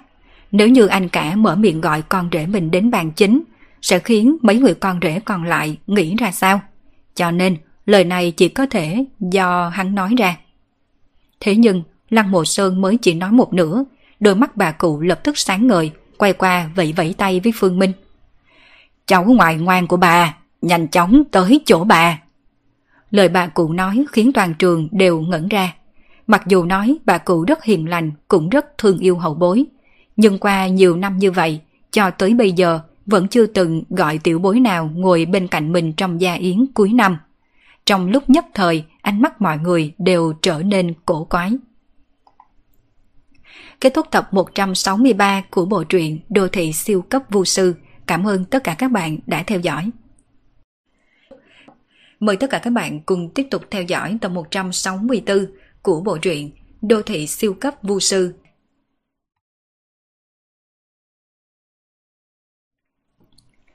Những gia tộc lớn như nhà họ Lăng có rất là nhiều quy củ. Thương yêu là thương yêu, nhưng mà trong rất nhiều trường hợp chính thức, bất cứ chuyện gì cũng phải chiếu theo quy củ. Gia Yến chính là một trường hợp chính thức. thâm ý sau chuyện gọi tiểu bối đến bàn chính ngồi đã không đơn giản chỉ là thương yêu, bởi vì có thể ngồi trên bàn chính đã biểu cho việc có quyền phát biểu trong nhà họ Lăng. Điểm này tất cả người nhà họ Lăng đều biết. Cho nên, khi nhìn thấy mẹ già gọi Phương Minh đến bàn chính ngồi, mấy anh em lăng mộ chính đều sửng sốt một chút. Ngay cả lăng mộ mai cũng cảm thấy có chút ngoài ý muốn. Chẳng qua, ngược lại bà không cảm thấy có cái gì không ổn, bởi vì bà cho rằng con trai mình có tư cách này. Mẹ, làm vậy có phải có chút không ổn hay không? Lăng mộ chính uyển chuyển hỏi một câu. Với tư cách là gia chủ đương nhiệm của nhà họ Lăng, Ông vẫn luôn đối xử bình đẳng với tiểu bối. Hơn nữa, bởi vì Phương Minh là cháu ngoại trai duy nhất của ông, lại còn bị tách khỏi em gái lâu như vậy, cho nên ông vẫn tương đối thương yêu đưa cháu ngoại trai này. Nhưng vậy là không có nghĩa ông có thể tiếp nhận chuyện cháu ngoại trai có thể ngồi vào bàn chính. Có cái gì không ổn chứ? Mẹ cứ thích cháu ngoại trai của mẹ đấy. Để cháu ấy ngồi đây thì sao? Bà cụ bất mãn trừng mắt liếc đứa con trai này. Trên phương diện quan sát, đứa con trai này của mình vẫn còn rất kém. Nếu không trước đây, khi người bạn già kia của bà còn tại thế, vốn đã nên tiến thêm một bước. Vâng, mẹ quyết định là được rồi. Thấy mẹ mình có dấu hiệu tức giận, Lăng Bội Chính vội vàng đồng ý. Nếu Phương Minh có thể đến bàn chính ngồi, vậy vừa vặn cũng có thể gọi theo con rể của mình tới. Bà nội à, để cháu ngồi ở dưới này thì hơn, vừa vặn có thể ngồi cùng em gái cháu. Phương Minh lắc đầu, nếu như bản thân mình tới bàn chính để một mình em gái ngồi đây, đoán chừng sẽ khiến cho em ấy nặng đề chết. Tuy rằng một bàn này đều là tiểu bối cùng tuổi, nhưng rốt cuộc vẫn rất xa lạ, lạnh nhạt. Chuyện này có gì khó chứ, cứ để Ngọc Nhi qua đây ngồi chung. Bà cũng rất là thích con nhóc Ngọc Nhi kia. Lời của bà cụ vừa ra, nét mặt của tất cả mọi người lại trở nên quái dị. Mặc dù nói bà rất là thương yêu vãn bối, nhưng vẫn có loại tư tưởng trọng nam khinh nữ của thế hệ trước. Cho nên, xưa nay bà vẫn đối xử tốt với cháu trai hơn là cháu gái, vĩnh viễn để tâm với cháu trai mình hơn. Rất rõ ràng, sợ dĩ bà cụ gọi Phương Ngọc Nhi cùng lên trên này, hoàn toàn là vì Phương Minh. Mẹ à, Lần này ngay cả Lăng Mộ Sơn cũng đều có chút không thể ngồi yên. Ngược lại Lăng Mộ Mai cười hà hả, quay qua vẫy vẫy tay gọi con trai con gái mình. Bà không để ý đến quy củ nhiều như vậy. Bản thân mình thiếu con trai cùng con gái rất nhiều. Cho dù có dành nhiều tình thương cho hai đứa hơn cũng không có gì quá đáng. Có phải bà nội quá thiên vị rồi không? Nào chỉ là thiên vị. Cậu xem đãi ngộ này đi. Cho dù là những người cháu nội như chúng ta cũng chưa từng được nhận đãi ngộ như vậy đâu.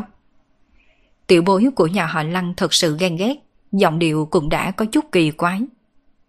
Người không biết, còn tưởng rằng Phương Minh mới là cháu nội của bà, mà chúng ta đều là cháu ngoại đó.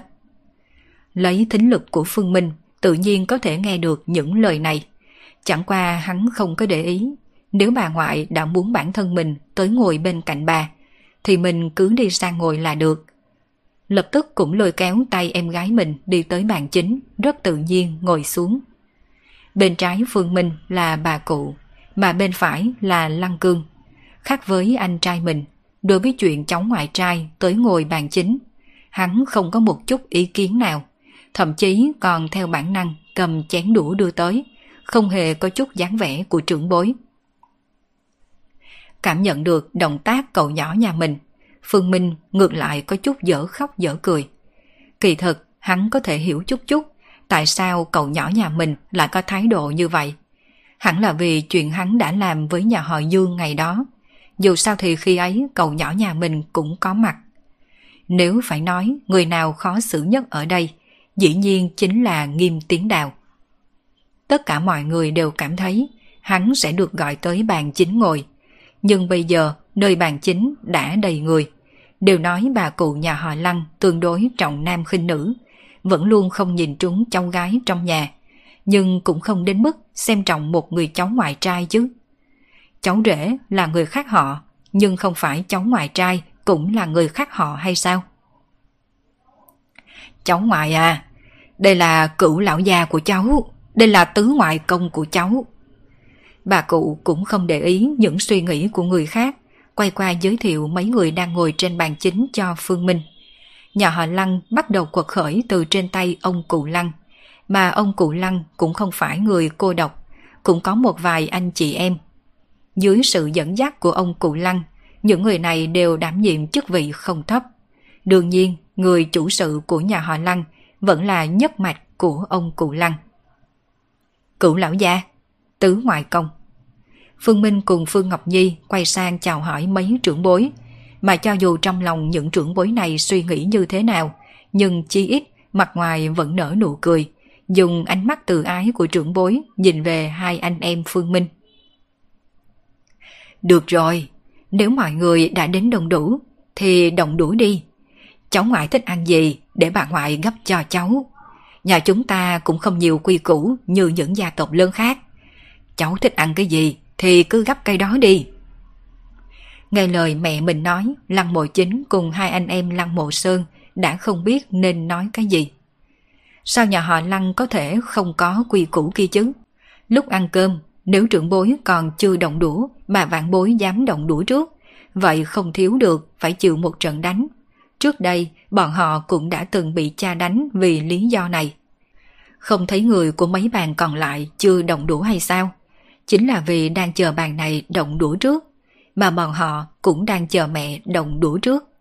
Chẳng qua, ngay khi đám người ở đây oán thầm trong lòng, ngoài cửa lại có một người đàn ông trung niên mang mắt kính đi vào.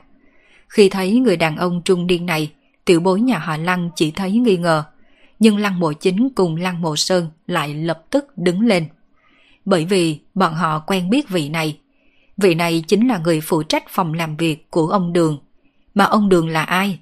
chính là nhân tuyển cho vị trí đại trưởng lão tương lai. Lăng mộ chính đứng lên, bước nhanh tiến lên nghênh đón. Mặc dù xét về cấp bậc, thì cấp bậc của đối phương thấp hơn mình, nhưng có nhiều thứ không thể dựa vào cấp bậc. Người ta là thân tín bên cạnh ông đường, tương lai không thể hạn lượng. Mà ngược lại, đến lúc này bản thân mình không thể bước thêm một bước thì sẽ dừng lại ở đây. Hai người là không thể so sánh. Bộ trưởng Lăng, ông Đường đang đi thăm bọng lão đồng chí. Đại khái sau 3 phút sẽ qua đây, thăm hỏi cùng an ủi bà cụ một chút. Trương Quốc Cường biết bà cụ Lăng còn sống, chỉ là hắn không rõ vì sao ông Đường muốn tới thăm hỏi bà cụ Lăng. Dù sao thì cấp bậc của bà cụ Lăng còn chưa tới vị trí kia. Nhưng nếu ông Đường đã sắp xếp, hơn nữa còn là lâm thời quyết định, vậy hắn chỉ có thể qua đây báo trước một tiếng. Nghe được ông Đường muốn tới nhà mình thăm hỏi mẹ mình, trên mặt của Lăng Mộ Chính lộ ra nghi hoặc. Hình như nhà mình cùng nhà họ Đường không có nhiều quan hệ lắm, mà ông Đường là làm một người rất thực tế, làm bất cứ chuyện gì cũng đều có mục đích nhất định. Người như vậy mà lại tới thăm mẹ mình là có mục đích gì đây? Mặc dù không hiểu, nhưng Lăng Mộ Chính vẫn sắp xếp rất nhanh. Nếu ông Đường muốn tới thì nhất định phải tạm dừng gia yến. Hơn nữa có khả năng rất lớn là còn có phóng viên quay chụp, cho nên cũng phải dặn dò người trong nhà. Tiểu bối nhà họ Lăng nghe thấy những lời Trương Quốc Cường nói, bọn họ cũng không nghĩ nhiều như Lăng Mộ Chính, càng nhiều hơn chính là kích động cùng kinh hỉ. Ông đường kia có thân phận gì? Ngay cả ông ấy đều muốn tới thăm hỏi cùng an ủi bà cụ. Ai còn dám nói nhà họ Lăng bọn họ hạ màn. Sau 5 phút, ông Đường cũng đến đúng giờ, mà chính như Lăng Mộ Chính dự đoán, sau lưng ông Đường còn có một số nhà nhiếp ảnh đi theo. Như vậy hẳn chuyện ông Đường tới thăm hỏi mẹ mình ngày hôm nay sẽ xuất hiện trên TV. Chào bà, chúc bà cụ năm mới tốt lành. Đường Trân Quốc tươi cười đi lên, đầu tiên là chúc Tết bà cụ một hồi, sau đó lại nói chuyện cùng Lăng Mộ Chính vài câu, cuối cùng đưa mắt nhìn Phương Minh. Phương Minh, nếu đã tới thủ đô, thì rảnh rỗi tới chỗ tôi ngồi một chút. Ừ, đồng chí Mộ Chính biết địa chỉ nhà tôi. Lúc cậu muốn tới, cứ nói đồng chí Mộ Chính đưa cậu tới. Đường Trân Quốc không ở lâu, rất hiển nhiên kế tiếp còn có hành trình. Cho nên sau khi chào hỏi Phương Minh, nói Phương Minh rảnh rỗi thì tới nhà mình ngồi một chút, sau đó lại rời đi. Đương nhiên, đám phóng viên không quay chụp ghi những lời mà ông Đường đã nói cùng Phương Minh.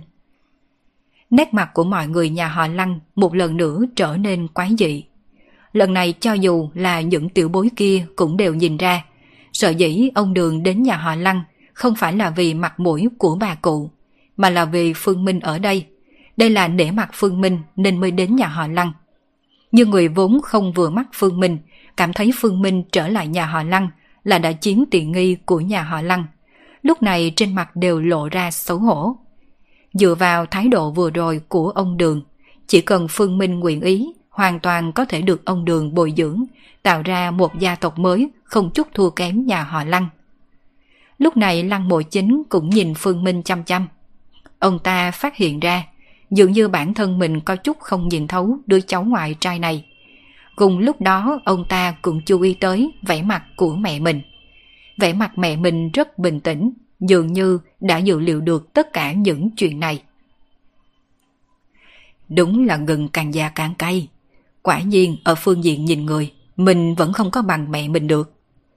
Lăng bội chính thầm cảm khái một câu trong lòng. Lúc trước, ông ta còn tưởng rằng vị Phương Minh có ân cứu mạng với bà Cụ Lăng, cộng thêm nó là cháu ngoại trai duy nhất của bà, cho nên bà mới thương yêu. Nhưng hiện tại xem ra cũng không đơn giản như vậy. Cảm nhận được ánh mắt của mọi người nhìn về mình đã có thay đổi. Phương Minh cũng là bất đắc dĩ, nhưng hắn không tới mức vì vậy mà cảm thấy nhà họ Lăng quá mức nịnh bợ. Nịnh bợ là ai cũng có, cho dù là người một nhà. Trong lòng Phương Minh cảm thấy ông Đường chỉ đang cho hắn một chỗ dựa mà thôi, sợ hắn bị nhà họ Lăng khinh thường.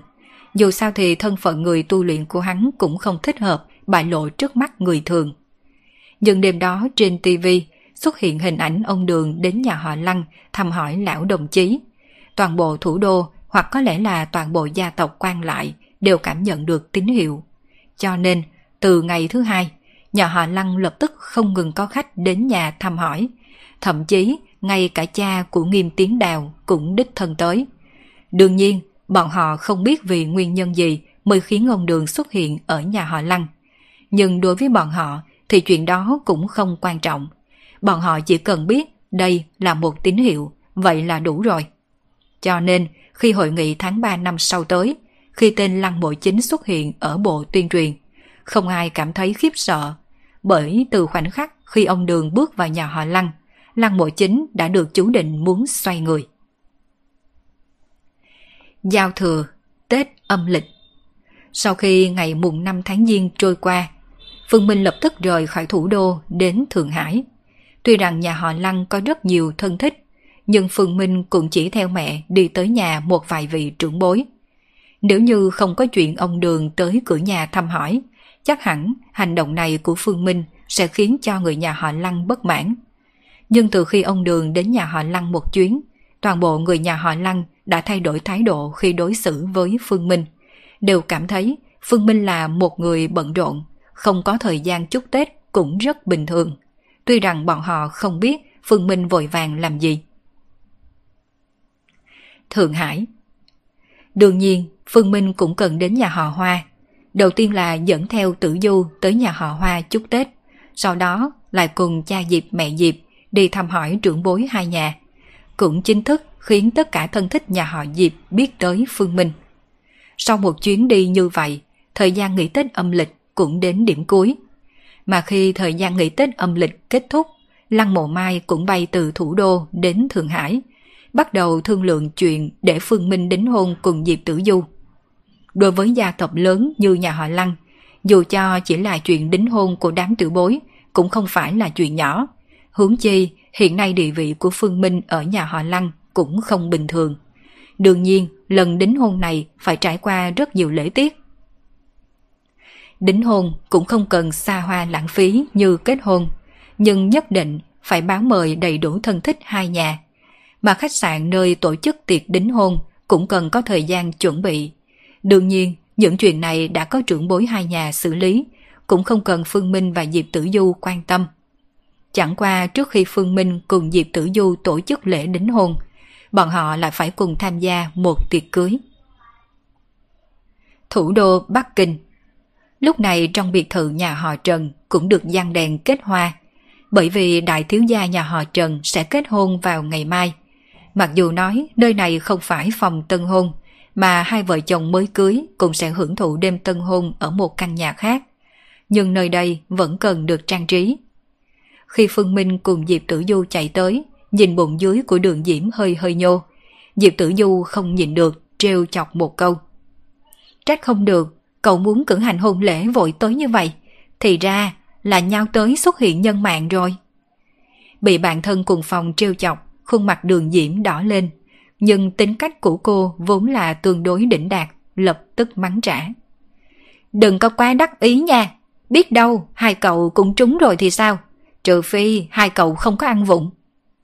Lần này thì tới phiên Diệp Tử Du đỏ mặt, bởi vì cô nghĩ tới đêm ở Đào Quang. Mình và anh Phương Minh không hề làm bất kỳ một biện pháp đề phòng gì. Ôi trời ơi, không thể nào!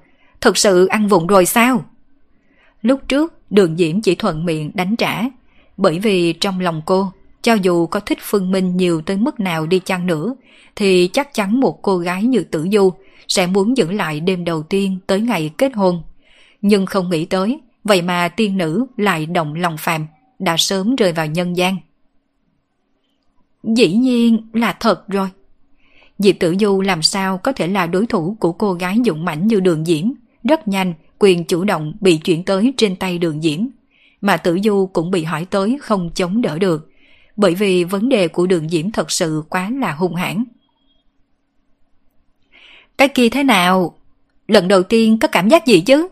Ừm, Phương Minh nhìn gầy yếu như vậy, phương diện kia vẫn được chứ.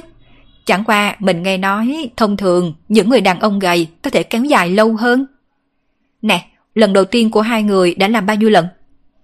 Có phải ăn trong tủy mới biết nó ngon, sau này... Càng nghe, khuôn mặt của Diệp Tử Du càng đỏ bừng. Cuối cùng chỉ có thể bỏ chạy. Lưu lại đường diễm đứng nơi đó mang nét mặt kiêu ngạo khi toàn thắng. Hai tay chống nạnh cười ha ha. Phương Minh không tham dự vào màn trêu chọc nhau của mấy cô gái, bởi vì sau khi hắn đi tới nhà họ Trần, Trần Trạch trực tiếp kéo Phương Minh còn có Hoa Minh Minh rời đi. Không sai, lần này cho dù là Phương Minh hay là Hoa Minh Minh đều đảm nhiệm một vai trò rất quan trọng, đó chính là phù rể. Bên phía đường diễm có bốn phù dâu, trừ ba người bạn cùng phòng của Diệp Tử Du ra, còn có một cô bạn thời trung học phổ thông. Mà bên phía Trần Trạch đương nhiên cũng cần chuẩn bị bốn phù rễ. Diệp Tử Du đảm nhiệm phù dâu, vậy vai phù rễ này Phương Minh không thể chạy thoát. Mà Hoa Minh Minh cùng Trần Trạch là là mùi hôi hợp nhau. Mặc dù sau khi quen đường diễm, Trần Trạch đã thu liễm rất nhiều, nhưng mà vẫn có liên hệ cùng tên Hoa Minh Minh này. Nhà họ Trần có thể coi là một gia tộc lớn, lại thêm chuyện làm ăn của cha Trần Trạch không nhỏ, cái gọi là nghèo ở chợ không người hỏi, giàu ở thâm sơn có bà con xa. Với tư cách là người thừa kế duy nhất trong tương lai của doanh nghiệp Trần Thị, đương nhiên có không ít khách mời tới tham gia hôn lễ của Trần Trạch. Trần Trạch à, ngày mai cậu thoát kiếp cô đơn rồi.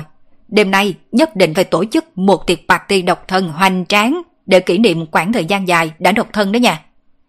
Nét mặt của Hoa Minh Minh có chút nhằm nhở nhìn về Trần Trạch. Trước đây khi Trần Trạch xuống tay với đường diễm, hắn đã theo đuổi tán tỉnh lăng giao.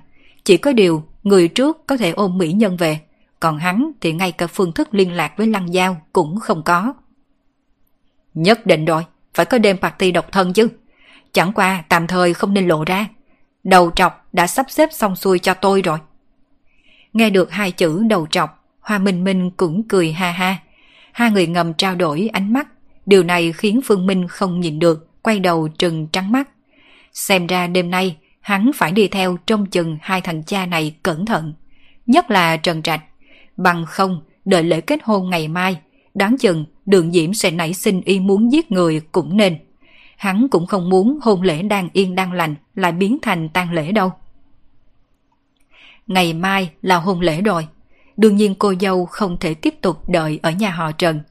Sau khi dùng cơm xong, đường diễm cùng người của nhà gái còn có mấy người dịp tử du lập tức quay trở về khách sạn. Hiện nay bọn họ chỉ cần ngồi đợi tới sáng mai khi chú rể qua đón dâu là được. Có thể nói rằng dù là trước khi kết hôn hay sau khi kết hôn thì chú rể cũng đều bận rộn.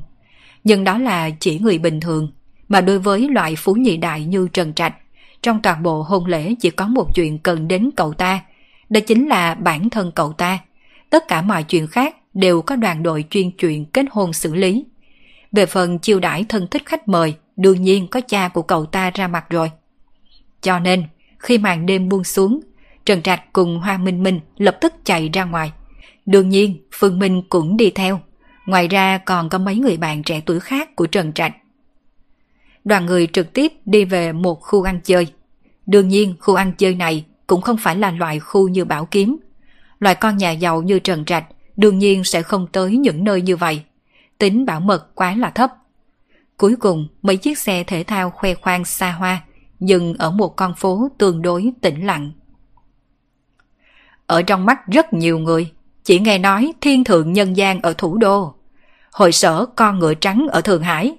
Nhưng căn bản bọn họ không biết, trong số những khu vui chơi giải trí của Phú Nhị Đại ở thủ đô, căn bản là thiên thượng nhân gian chưa đủ lọt vào bảng xếp hạng. Cũng chỉ có mấy tên nhà giàu mới nổi ở mấy vùng khác, hay một vài tên nhóc không biết hàng mới tới đó chơi thôi. Xuống xe, nét mặt trần trạch tràn đầy khinh thường. Nếu như thiên thượng nhân gian là một nơi tốt thật, thì sao có thể bị đóng cửa? Nơi tốt chân chính phải là nơi có chế độ hội viên, không có quan hệ, không ai giới thiệu. Cho dù mày có tiền cũng không chơi được. Dinh thự Hoàng Triều Ánh mắt của Phương Minh nhìn trang viên phía trước. Từ bên ngoài, thoạt nhìn có vẻ như toàn bộ dinh thự đang cố gắng hạ thấp mình. Cũng không để đèn neon hình quang sáng chói như các casino khác thường có. Thế nhưng, mấy tên bảo vệ mặc tây trang đen đi tới đi lui phía bên ngoài cửa, lại nói cho những người đang đi ngang qua nơi này biết. Nơi này cũng không điều thấp giống như những gì nó biểu hiện ra bên ngoài. Trong này không cho phép lái xe vào. Tất cả xe đều chỉ có thể dừng ở bãi đổ xe. Sau đó bọn họ sẽ sắp xếp xe đưa chúng ta vào. Hiển nhiên Trần Trạch là khách quen nơi đây, mà đoán chừng mấy người bạn kia của hắn cũng đã tới nơi này không ít lần, đều rất rõ ràng. Ngược lại Hoa Minh Minh là lần đầu tiên tới, mang trên mặt vẻ tò mò. Lúc tôi còn ở Thượng Hải, đã nghe nói về nơi này rồi, nhưng xưa nay chưa từng tới bao giờ. Lần này ngược lại có thể mở mang tầm mắt một chút nha. Nghe nói còn có không ít người đẹp, không ít nữ minh tinh tới nơi này. nữ minh tinh thì là gì? Nơi này còn có đầy mấy người gọi là lưu lượng chó sữa nhỏ. Cũng có không ít phú bà ở đây đâu. Trần Trạch khinh thường hừ hừ. Mấy người gọi là lưu lượng tiểu thư sinh kia. Phía sau người nào mà không có lấy vài nữ kim chủ. Mượn một chó sữa nhỏ mới vừa rồi để mà nói. Cũng vì phản bội nữ kim chủ để tìm một cô bạn gái khác. Cuối cùng bị nữ kim chủ này phong sát. Hiện nay nhân khí chậm rãi sói mòn. Thật ra, loài chó sữa nhỏ này hoàn toàn không có tài hoa hay kỹ thuật biểu diễn gì. Chỉ dựa vào một cái gọi là giá trị nhan sắc. Nhưng đầu năm nay có quá nhiều chó sữa nhỏ có giá trị nhan sắc. Cộng thêm đủ loại phần mềm sửa chữa mê chết mấy em gái, khiến mấy em gái này không ngừng kêu gào muốn rụng trứng hay sinh con cho mấy anh. Một khi mấy nam tinh này lộ ra ảnh mặt mộc kém sắc hơn, ngay lập tức mấy em gái này lại nhào vào vòng tay của những chó sữa nhỏ khác. Trước dinh thự có quản lý dẫn đường, rất nhanh đã có một chiếc xe xuất hiện ở cửa. Đám người trần trạnh lên xe, xe chạy thêm vài phút đồng hồ trong trang viên, cuối cùng ngừng trước một tòa nhà theo kiểu phương Tây cao chừng 5 tầng. Hai nam lễ tân không người mở cửa xe, mà cho dù thời tiết lúc này là gió lạnh lăng liệt, nơi cửa sảnh lớn vẫn có khá nhiều cô gái trẻ tuổi xinh đẹp. Nguyên một đám ăn mặc sườn xám, tươi cười như hoa nhìn chăm chú vào đoàn người Phương Minh. Rất hiển nhiên, những nữ lễ tân này cũng đã được huấn luyện chuyên nghiệp, ánh mắt cực kỳ nhu hòa, nhất là khi có người nhìn thẳng vào mắt các cô, khiến nụ cười trên mặt các cô càng sâu thêm một phần, khiến người ta cảm thấy ấm áp như ở nhà. Đừng nhìn, những cô gái này chỉ phụ trách đón khách mà thôi, không có chịu tiếp khách. Chẳng qua, đợi thêm vài tháng nữa, cậu có thể thấy các cô ấy ở bên trong. Trần Trạch thấy Hoa Minh Minh nhìn chăm chăm một cô gái trong đoạn lễ tân, hơi thầm ý nói. Vì sao? Chuyện này con không hiểu ư. Mấy lần cậu đi tới phòng massage, không thấy em gái xinh đẹp nhất nơi ấy. Chính là mấy em đón khách ngoài cửa hay sao? Mấy người massage ở bên trong rõ ràng không cùng đẳng cấp với người ta. Đương nhiên, dinh thự Hoàng Triêu cũng không đến mức làm như vậy. Nhưng người phụ trách đón khách thì chỉ đón khách thôi. Đây là quy củ, không thể ép buộc người ta làm những chuyện khác đâu. Trần Trạch mang theo dáng vẻ như người từng trải, tiếp tục nói. Chẳng qua, bình thường thời gian mấy em gái này làm người đón khách cũng không có dài. Hấp dẫn trong nghề này thật sự quá lớn. Khi mới vừa bắt đầu còn có thể bảo vệ bản tâm. Cảm thấy chỉ cần kiếm được chừng đó tiền là quá tốt rồi. Nhưng sau đó bọn họ lại phát hiện ra, chỉ cần uống một chén rượu với khách, lập tức có thể kiếm đủ số tiền khi đứng lạnh cống cả một đêm. Cuối cùng, có mấy người có thể kiên trì được chứ? Mấy tháng, Trần Trạch cảm thấy hắn đã đưa ra một cột mốc thời gian khá dài. Hắn đã từng thấy một em gái đón khách, mới ngày thứ ba đã đi vào bên trong làm người tiếp rượu. Dinh thự Hoàng Triều có thể coi là một khu ăn chơi tổng hợp. Có KTV, nhà tắm hơi, còn có bể bơi, phòng tập thể hình, sân đánh gôn. Cuối cùng, toàn bộ hạng mục nghỉ ngơi bên này đều có đầy đủ. Chỉ cần trở thành hội viên là có thể hưởng thụ hết tất cả những dịch vụ nơi đây. Đương nhiên, giá cả cũng rất xa xỉ. Phí hội viên một năm một triệu. Mà đây vẫn chỉ là phí hội viên, chưa bao gồm phí tiêu tốn nơi đây. Cho nên, người có thể tới đây chơi đùa phải có tài sản hơn trăm triệu. Trần Trạch không có tài sản lớn như vậy, nhưng ai bảo hắn có một người cha tốt, tài sản nhà họ Trần cũng không có nhỏ đâu. Lão Chu đâu rồi? Không phải thằng này tới trước chúng ta một bước sao? Hoa Minh Minh đánh giá xung quanh. Lão Chu trong miệng hắn chính là Chu Duẩn Văn, cũng chính là đầu trọc trong mắt Trần Trạch. Nhắc tới Chu Duẩn Văn thật đúng là đủ buồn bực. Đó là mặc kệ hắn cố gắng tới mức nào, nhưng trên đầu hắn ta không thể mọc ra nổi một sợi tóc, đúng là tuyệt đỉnh. Hiện nay, Chu Duẩn Văn đã hoàn toàn không còn ý nghĩ làm hoàng đế. Được xem là người đàn ông có được vài trăm triệu tiền mặt, hắn đã chìm đắm trong xa hoa truyền lạc. Người này có tiền, là người có tiền chân chính. Thật ra trong nước người có tổng tài sản hơn tỷ cũng không ít, nhưng không ít người đều tính cả tài sản công ty, tính cả cổ phiếu cùng bất động sản của mình. mà vốn lưu động thực tế có thể lấy ra lại không bao nhiêu. Một công ty có giá trị cổ phần 10 tỷ, nếu là công ty truyền thống thì vốn lưu động có thể dùng được ngay không quá 1 tỷ. Mà nếu là công ty thương mại điện tử có giá trị cổ phần tới mấy chục tỷ, có thể hàng năm còn nợ nần vài trăm triệu.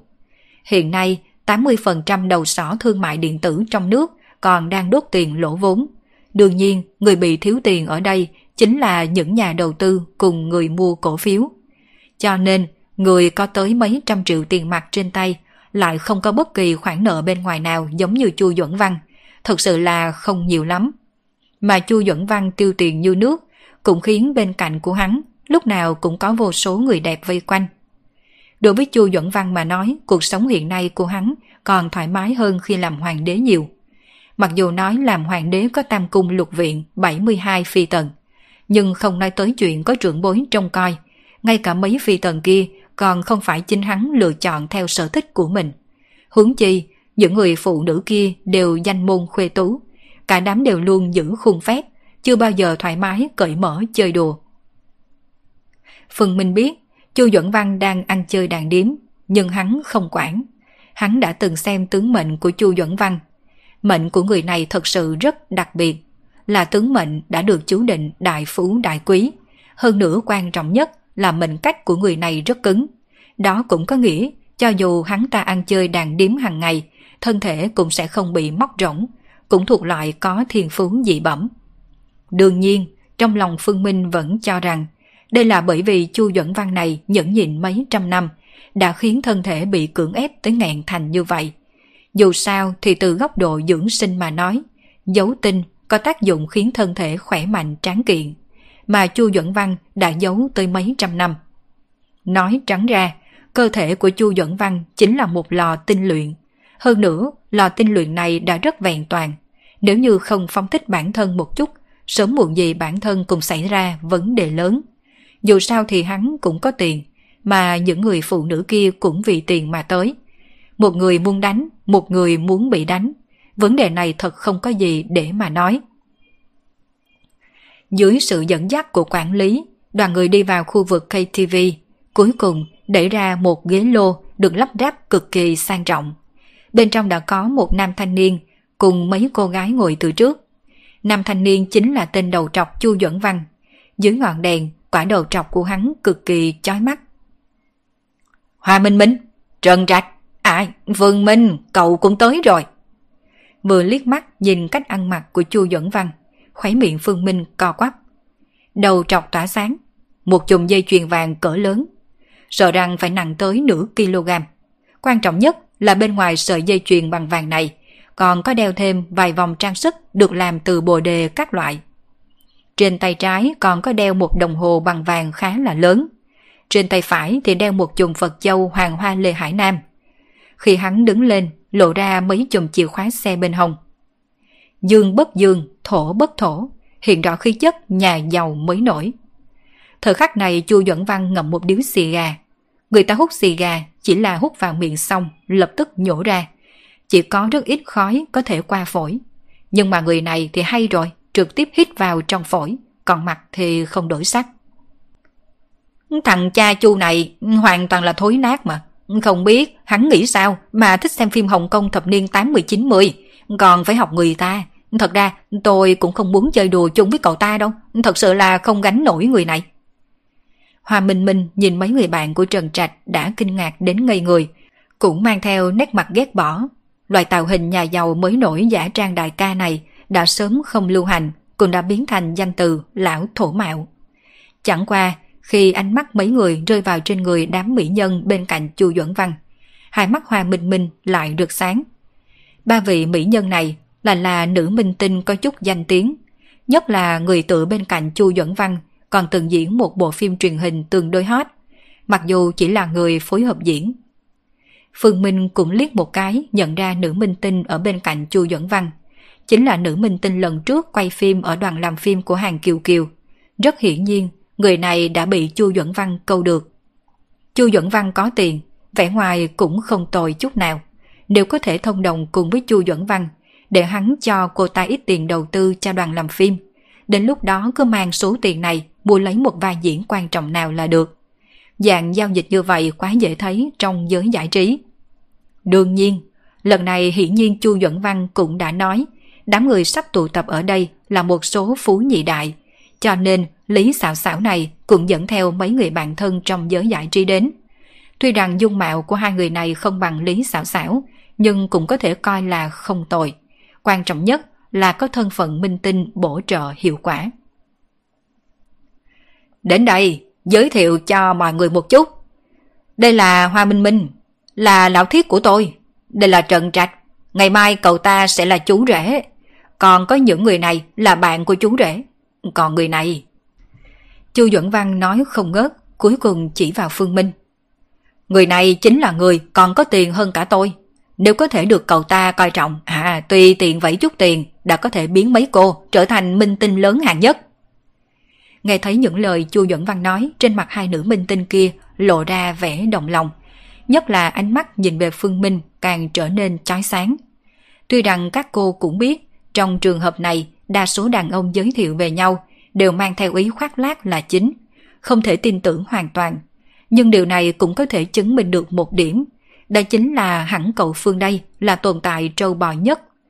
Vậy mà khi hai vị nữ minh tinh này động lòng, chuẩn bị đi lên chào hỏi, nét mặt Lý xảo xảo biến hóa một chút. Người khác không nhận ra Phương Minh, nhưng mà cô đã từng thấy hắn ở đoàn làm phim. Người này chính là người đàn ông sau lưng hàng Kiều Kiều. Hàng Kiều Kiều là cấp bậc gì? Có thể trở thành người đàn ông sau lưng hàng Kiều Kiều. Nhất định là người có thực lực đứng đầu. Nhưng cũng chính vì vậy, loại đàn ông này ngược lại cũng là loại người không dễ dụ dỗ nhất. Nếu không may truyền tới tai hàng Kiều Kiều, dựa vào địa vị của hàng Kiều Kiều trong giới giải trí, muốn phong sát hai cô bạn thân này của mình chỉ là chuyện một câu nói. Trừ phi cậu Phương này ra tay giúp. Thế nhưng, cho dù hai cô gái này là bạn thân của mình, Lý xảo xảo vẫn không thể không thừa nhận. Bạn thân mình tuyệt đối không thể sánh được với hàng kiều kiều. Cho dù cậu Phương này không muốn nếm món ngon, nhưng một khi phải lựa chọn giữa hàng kiều kiều cùng bạn mình, thì chắc chắn sẽ chọn hàng kiều kiều. Tiêu tiêu, tư tư, mau chào hỏi chú rể đi. Lý xảo xảo gọi hai cô bạn thân của mình lại, mà hai nữ minh tinh này cũng là người khéo léo. Các cô biết, lần này xảo xảo dẫn các cô qua đây chính là vì kết giao cùng những phú nhị đại. đều có thể leo lên một người, cho dù không giúp ích được gì cho các cô trong giới giải trí, nhưng số lượng tiền tài các cô nhận được sẽ không nhỏ đâu. Nếu trong loại tình huống này mà xảo xảo lại cố ý không để các cô đến gần cậu Phương trâu bò nhất trong đám, hiển nhiên cũng là có nguyên nhân. Đến lúc đó, lén hỏi một chút là được rồi. Tuy rằng tuổi của những người trong ghế lô không lớn lắm, nhưng mọi người đều là người thông minh, có mấy lời không cần phải nói rõ ra. Đến cuối cùng, mấy người bạn của Trần Trạch cũng gọi thêm mấy cô gái của dinh thự tới uống rượu chung vui. Bầu không khí trong toàn bộ ghế lô rất sung sướng.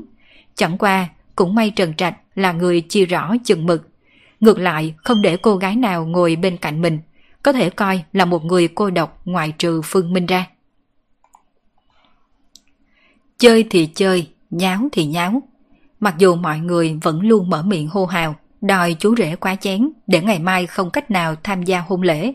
Chẳng qua, một khi bắt đầu chơi đùa, ai cũng là người có chừng mực, không ai rót rượu cho Trần Trạch. Những phú nhị đại này ăn chơi đàn điếm chỉ là vì tiêu khiển, nhưng không có nghĩa bọn họ thật sự hồ đồ. Nếu thật sự để chú rể vì ăn chơi mà chậm trễ hôn lễ, bọn họ sẽ bị trưởng bối xử đẹp ngay. Bầu không khí trong ghế lô ngày càng tăng nhiệt, hai nữ minh tinh kia đều tự tìm bạn cho mình.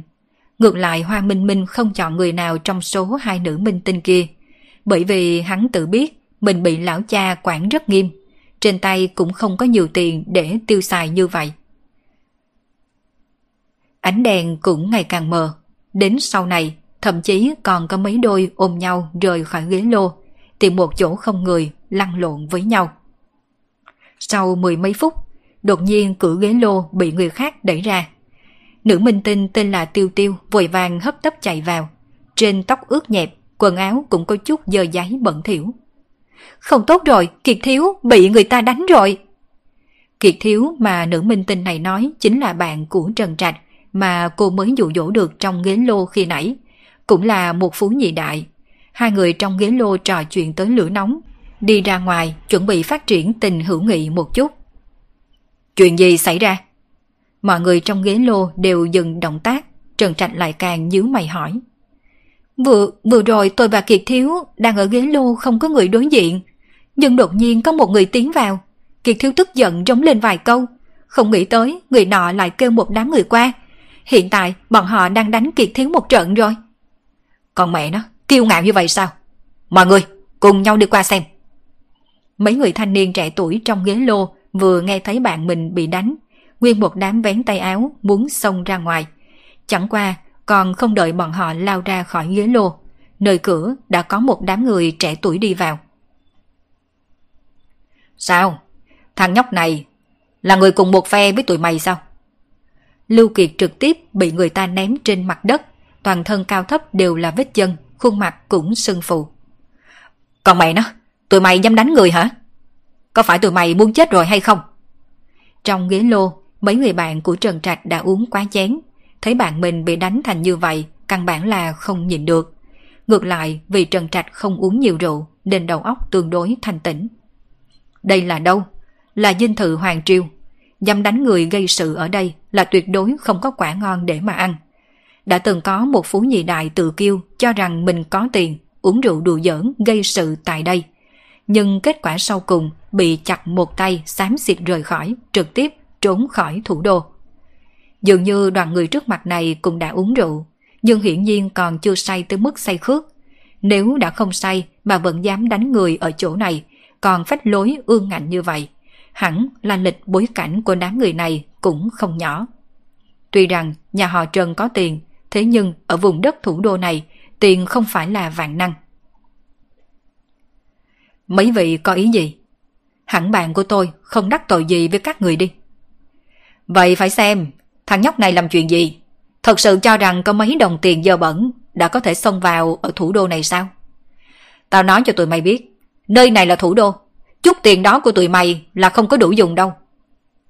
Một người thanh niên vô cùng kiêu căng, ngạo mạn lên tiếng, mà nghe được lời của đối phương trong lòng trần trạch trầm xuống.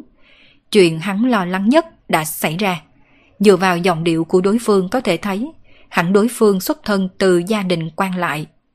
Có một cách xưng hô dành cho loại người khác với loại con cháu nhà giàu như bọn họ. Quản nhị đại. Xã hội hiện nay, có tiền đồng nghĩa với có tất cả, có thể mua vô số đồ vật.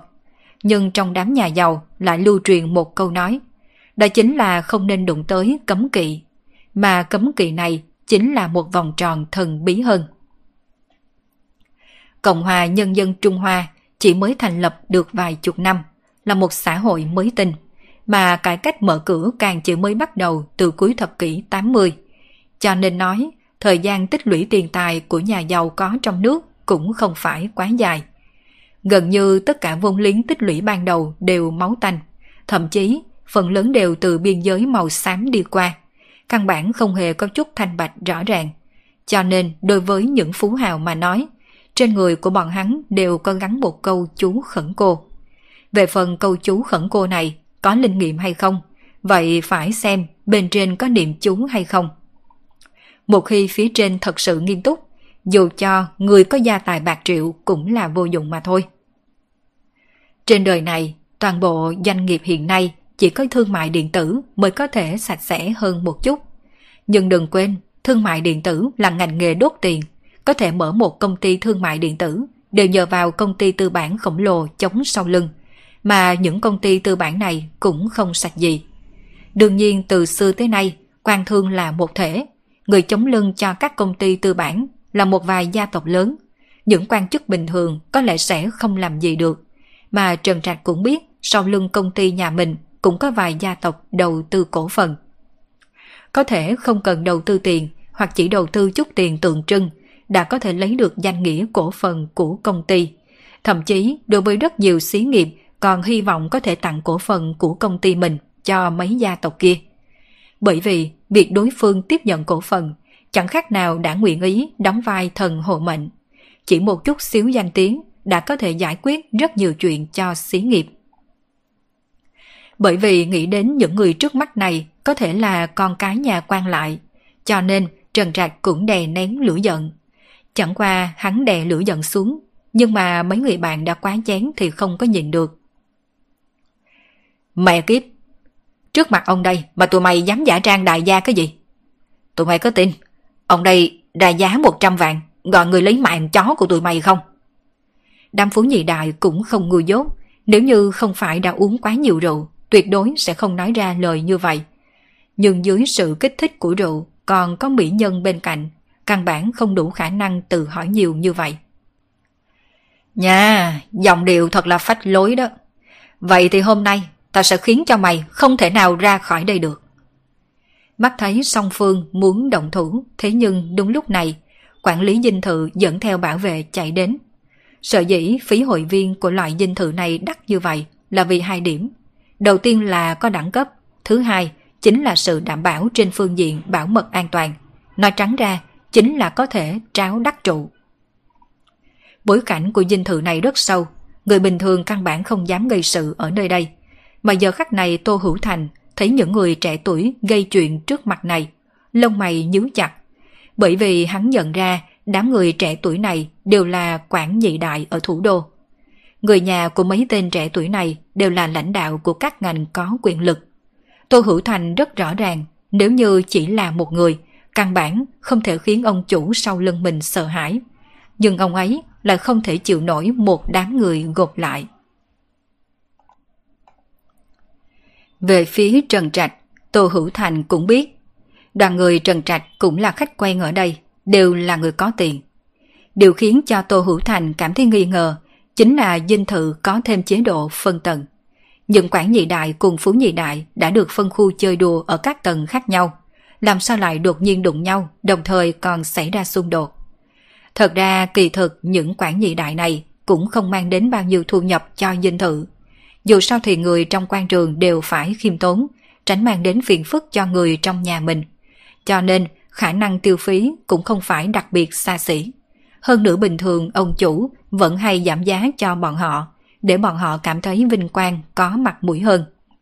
Đối với dinh thự, muốn kiếm tiền chân chính còn phải dựa vào những người có tiền này. Những người này đến đây tiêu phí thật sự là vung tiền như rác. Cho dù tới nơi này tan gái hay chiều đãi khách hàng bạn bè, đây mới là đội quân tiêu phí chủ lực. Cho nên, lúc này Tô Hữu Thành cũng hơi lúng túng, không biết nên xử lý ra sao. Rất rõ ràng, lần này bọn Phú Nhị Đại bị thua thiệt, nhưng mấu chốt là một bên là đám người không thể đắc tội nổi, một bên là thần tài, cho dù đứng về bên nào cũng không thu được kết quả tốt. Mọi người tới đây chơi đùa đều là vì hài lòng, không nên so đo một số chuyện nhỏ như vậy. Uhm, như vậy đi, tiêu phí của mọi người lần này sẽ được miễn phí hoàn toàn. Tô Hữu Thành mở miệng, vậy mà lời của hắn vừa ra khỏi miệng, hai bên đều bất mãn. Đối với đám người trần trạch, bạn bè của mình bị đánh như vậy, nhưng dinh thự không thể đưa ra một lời giải thích hợp lý. Đây là đánh vào mặt của bọn họ. Mà đối với những quản nhị đại mà nói, ở vùng đất thủ đô này mà có người còn dám kiêu ngạo với bọn họ, không dạy dỗ bọn này một trận, chẳng phải sẽ khiến bản thân mình mất hết mặt mũi hay sao? Quản lý Tô, người té xuống đất là bạn bè của chúng tôi. Vậy mà ông muốn giải quyết vấn đề này đơn giản như vậy sao? Miễn phí tiêu xài. Chúng tôi đâu có thiếu chút tiền này. Chu Duẩn Văn mở miệng, bản thân hắn vốn ngồi trên ngôi cửu ngủ, làm sao có thể chịu được cơn tức này. Trước đây chỉ có hắn bắt nạt người khác, chứ chưa có người nào dám leo lên đầu của hắn ngồi. mày cho rằng mày đeo sợi dây chuyền vàng lớn cỡ này thì mày là đại ca sao? Bên kia người thanh niên trẻ tuổi có nốt ruồi đen trên mặt cũng không thoải mái. Đầu năm nay còn đeo dây chuyền vàng lớn như vậy, có phải trên tay không sạch sẽ hay không? Tao thấy vẫn nên bắt mày vào trong cục điều tra một chút. Có khả năng rất lớn mày là đào phạm đó. Người thanh niên này nói xong lập tức muốn cầm lấy điện thoại. Người nhà của hắn làm ở bộ công an, muốn bắt một người ở thủ đô này chỉ là chuyện đơn giản như trở bàn tay. Đừng xem những người có tiền kia mỗi lần vung tiền là 5-8 vạn. Nhưng chỉ cần bị bắt vào cục, không có mình chỉ thị, cho dù có nhiều tiền hơn cũng không dễ xài. Đúng, vừa lúc bắt hết đám người này vào cuộc điều tra xem. tao cũng thật sự muốn nhìn xem rốt cuộc những người này lấy tiền tiền ở đâu ra mà kiêu ngạo như vậy. Vừa vặn cha tao làm ở ngành thuế, đến lúc đó lại xem xét xem công ty của gia đình mấy tên này có sạch hay là không. Một người trẻ tuổi khác cũng theo chân mở lời. Nghe nói như vậy, sắc mặt mấy người bạn bên cạnh Trần Trạch khẽ biến đổi. Lúc này cảm giác say của bọn họ cũng có chút biến mất. Biết phải, mình đụng trúng một đám quản nhị đại, hơn nữa còn không phải quản nhị đại bình thường. Người làm ăn nào có ai hoàn toàn trong sạch. Chỉ có điều ngày bình thường mọi người làm quan hệ tốt, cũng không ai nghiêm túc đến điều tra, bằng không mà nói tra tới đâu người đó chết. Tuy rằng những quản nhị đại này không nhất định có thể khiến công ty nhà mình gặp tai họa ngập đầu, nhưng nhất định sẽ đùa bỡn công ty nhà mình một phen. Quan trọng nhất là đến lúc đó, bọn họ sẽ phải chịu đựng lửa giận của trưởng bối trong nhà, thậm chí rất có thể sẽ mất quyền kế thừa. Nghĩ tới đây, trong lòng những người này đã nảy sinh thoái ý, đã chuẩn bị nhận thua. Đương nhiên, Tô Hữu Thành cũng nhận ra điều đó, âm thầm thở dài một hơi. Tuy rằng những phú nhị đại này chịu thua sẽ khiến dinh thự bớt phiền phức, nhưng hiển nhiên dinh thự cũng mất đi món hời do những người này mang tới. Những phú nhị đại này bị mất mặt ở nơi đây, làm sao có thể tiếp tục tới nơi này chơi đùa. Tuy rằng dinh thự Hoàng Triều rất nổi danh ở thủ đô, nhưng không phải không có đối thủ cạnh tranh. Mà từ đầu cho tới cuối, Phương Minh vẫn ngồi yên tại chỗ, không nói một lời. Lấy tâm tính của hắn lúc này, nhìn chuyện trước mắt, không khác gì đang nhìn đám tiểu bối trêu chọc nhau. Căn bản không thể nhấc lên chút hứng thú. Cá lớn nuốt cá bé, cá nhỏ ăn con tôm. Lần này những người bạn của Trần Trạch bị mất mặt ở chỗ này, thoạt nhìn có vẻ bị thua thiệt. Nhưng đối mặt với những người không bằng bọn họ, chắc chắn người vênh báo hông hách lúc này chính là bọn họ. Hắn cũng không cần ra tay giúp đỡ làm gì. Chuyện lần này chúng tôi nhận thua. Cuối cùng, một người thanh niên trẻ tuổi bên cạnh Trần Trạch mở miệng tỏ thái độ chịu thua. Hiện nay tụi mày nhận thua thì cũng muộn rồi. Mới vừa rồi không phải thằng đầu trọc chết tiệt này rất kiêu ngạo hay sao? Nên muốn bọn tao bỏ qua chuyện này, không phải là không thể. Để thằng đầu trọc chết tiệt này quỳ xuống xin lỗi bọn tao đi. Ừ, lại để người này. Đúng rồi, còn hai người này nữa đi theo tụi tao. Ngón tay của Lý Phong chỉ vào tiêu tiêu, cũng chính là người đã ra ngoài với Lưu Kiệt khi trước, sau đó chỉ vào Lý Xảo Xảo cùng Tư Tư. Ba cô gái này cũng là ba cô gái có giá trị nhan sắc cao nhất ghế lô. Kỳ thật Lưu Kiệt không biết, khi hắn dẫn theo tiêu tiêu đến ghế lô không người, sợ dĩ Lý Phong sẽ đi vào, vì vừa đúng lúc Lý Phong bên ngoài hành lang thấy được tiêu tiêu, nổi tà tâm với tiêu tiêu, cho nên mới có một màn lúc đầu kia. Nói trắng ra là từ lúc mới bắt đầu, Lý Phong đã chuẩn bị đóng vai ăn vạ này rồi. Lời Lý Phong nói khiến tất cả mọi người đồng thời thay đổi sắc mặt, mà trên mặt ba nữ minh tinh Lý Xảo Xảo cũng đều lộ ra kinh hoàng, bởi vì các cô không muốn đi theo mấy tên quản nhị đại này. Nguyên nhân rất đơn giản, Phú Nhị Đại là người có tiền, có thể mang đến chỗ tốt cho các cô. Nhưng mà những quản nhị đại thật ra không có nhiều tiền. Ngày bình thường dự võ dương oai, nhưng thật ra bọn hắn chẳng có khả năng làm nên chuyện gì. Nếu là một số việc nhỏ, có lẽ người ta còn để mặt gia trưởng bọn hắn một chút. Nhưng dính đến vấn đề lợi ích, căn bản sẽ không cho bọn hắn bao nhiêu mặt mũi. Sợ dĩ, Lý Sảo Sảo biết, cũng là vì từng có một vị nữ minh tinh trong nghề, theo một vị quản nhị đại. Vị nữ minh tinh này còn tưởng rằng sau này bản thân mình sẽ leo lên rất nhanh. Nhưng không ai ngờ, căn bản tên quản nhị đại kia không thể mang tới chút tài nguyên gì cho cô. Thậm chí có một bộ phim truyền hình bị kẹt ở khâu phát thanh, mà tên quản nhị đại này cũng không móc nối quan hệ được. Nguyên nhân rất đơn giản, những quản nhị đại kia nào dám thực sự lấy mấy việc này ra để phiền phức trưởng bối. Cuối cùng ngay cả tiền chia tay mà nữ minh tinh kia cũng không lấy được. Chỉ ít ở cùng một phú nhị đại, sau khi chia tay còn có thể đào móc thêm một căn nhà. Lý xạo xảo theo bản năng nắm chặt cánh tay của Chu Duẩn Văn. Trong lòng cô, tuy rằng ngoại hình của Chu Thiếu Gia có chút ngớ ngẩn, nhưng mà từ ngữ của anh ta dùng vẫn rất có văn hóa. Mà điều này cũng là hiển nhiên. Với tư cách là hoàng đế, từ nhỏ Chu Duẩn Văn đã được hoàng gia giáo dục. Trình độ văn hóa là thế nào, tự nhiên không cần nói nhiều. Cảm nhận được sự kinh hoàng của cô gái bên cạnh, Chu Duẩn Văn liếc mắt nhìn Phương Minh. Khi thấy Phương Minh vẫn bình chân như vậy ngồi, trong lòng hắn đã có tính toán. Ông nội mày, mày dám đoạt phụ nữ với ông nội mày sao? Mày muốn chết ư? Chu Duẩn Văn mắng là không hề chú ý tới những lời hắn mắng ra, đã chửi luôn cả bản thân mình vào. Nằm lấy một bình rượu trên bàn, đập thẳng về Lý Phong.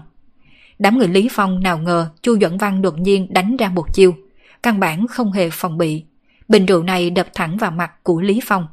Rượu thuận theo mảnh vỡ thủy tinh rơi xuống mặt đất.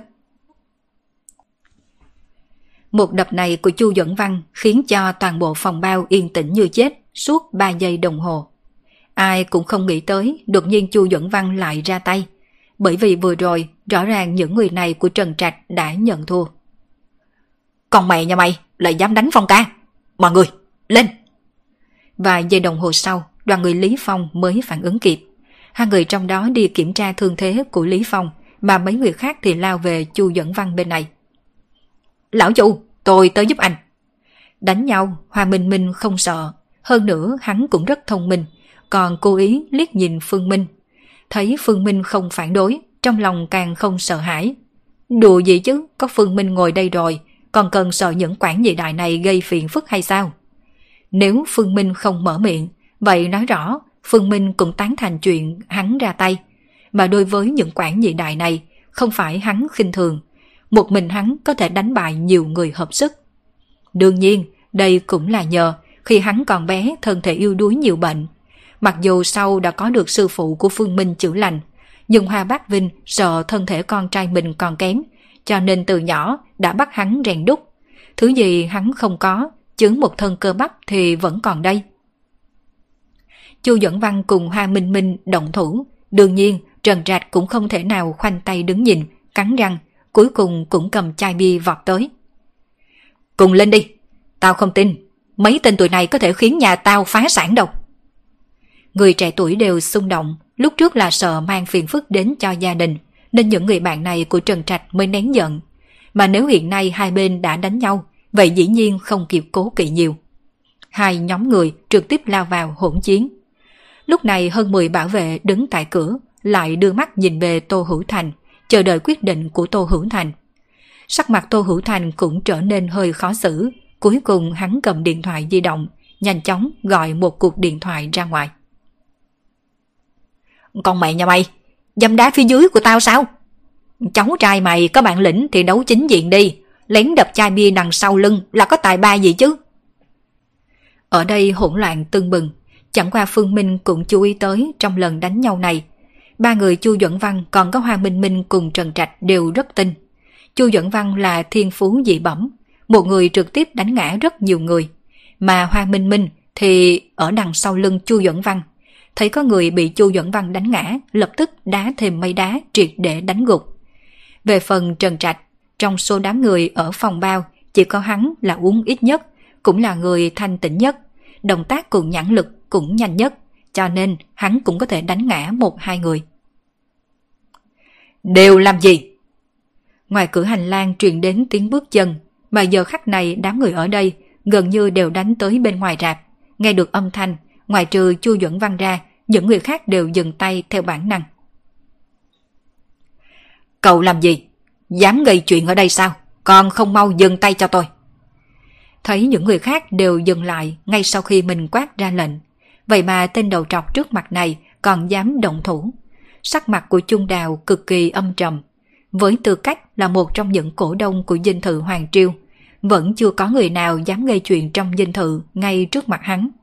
Chẳng qua Căn bản là Chu Duẩn Văn không quan tâm tới hắn, thẳng cho tới khi đánh ngã hết tất cả đám người Lý Phong, lúc này mới thu tay.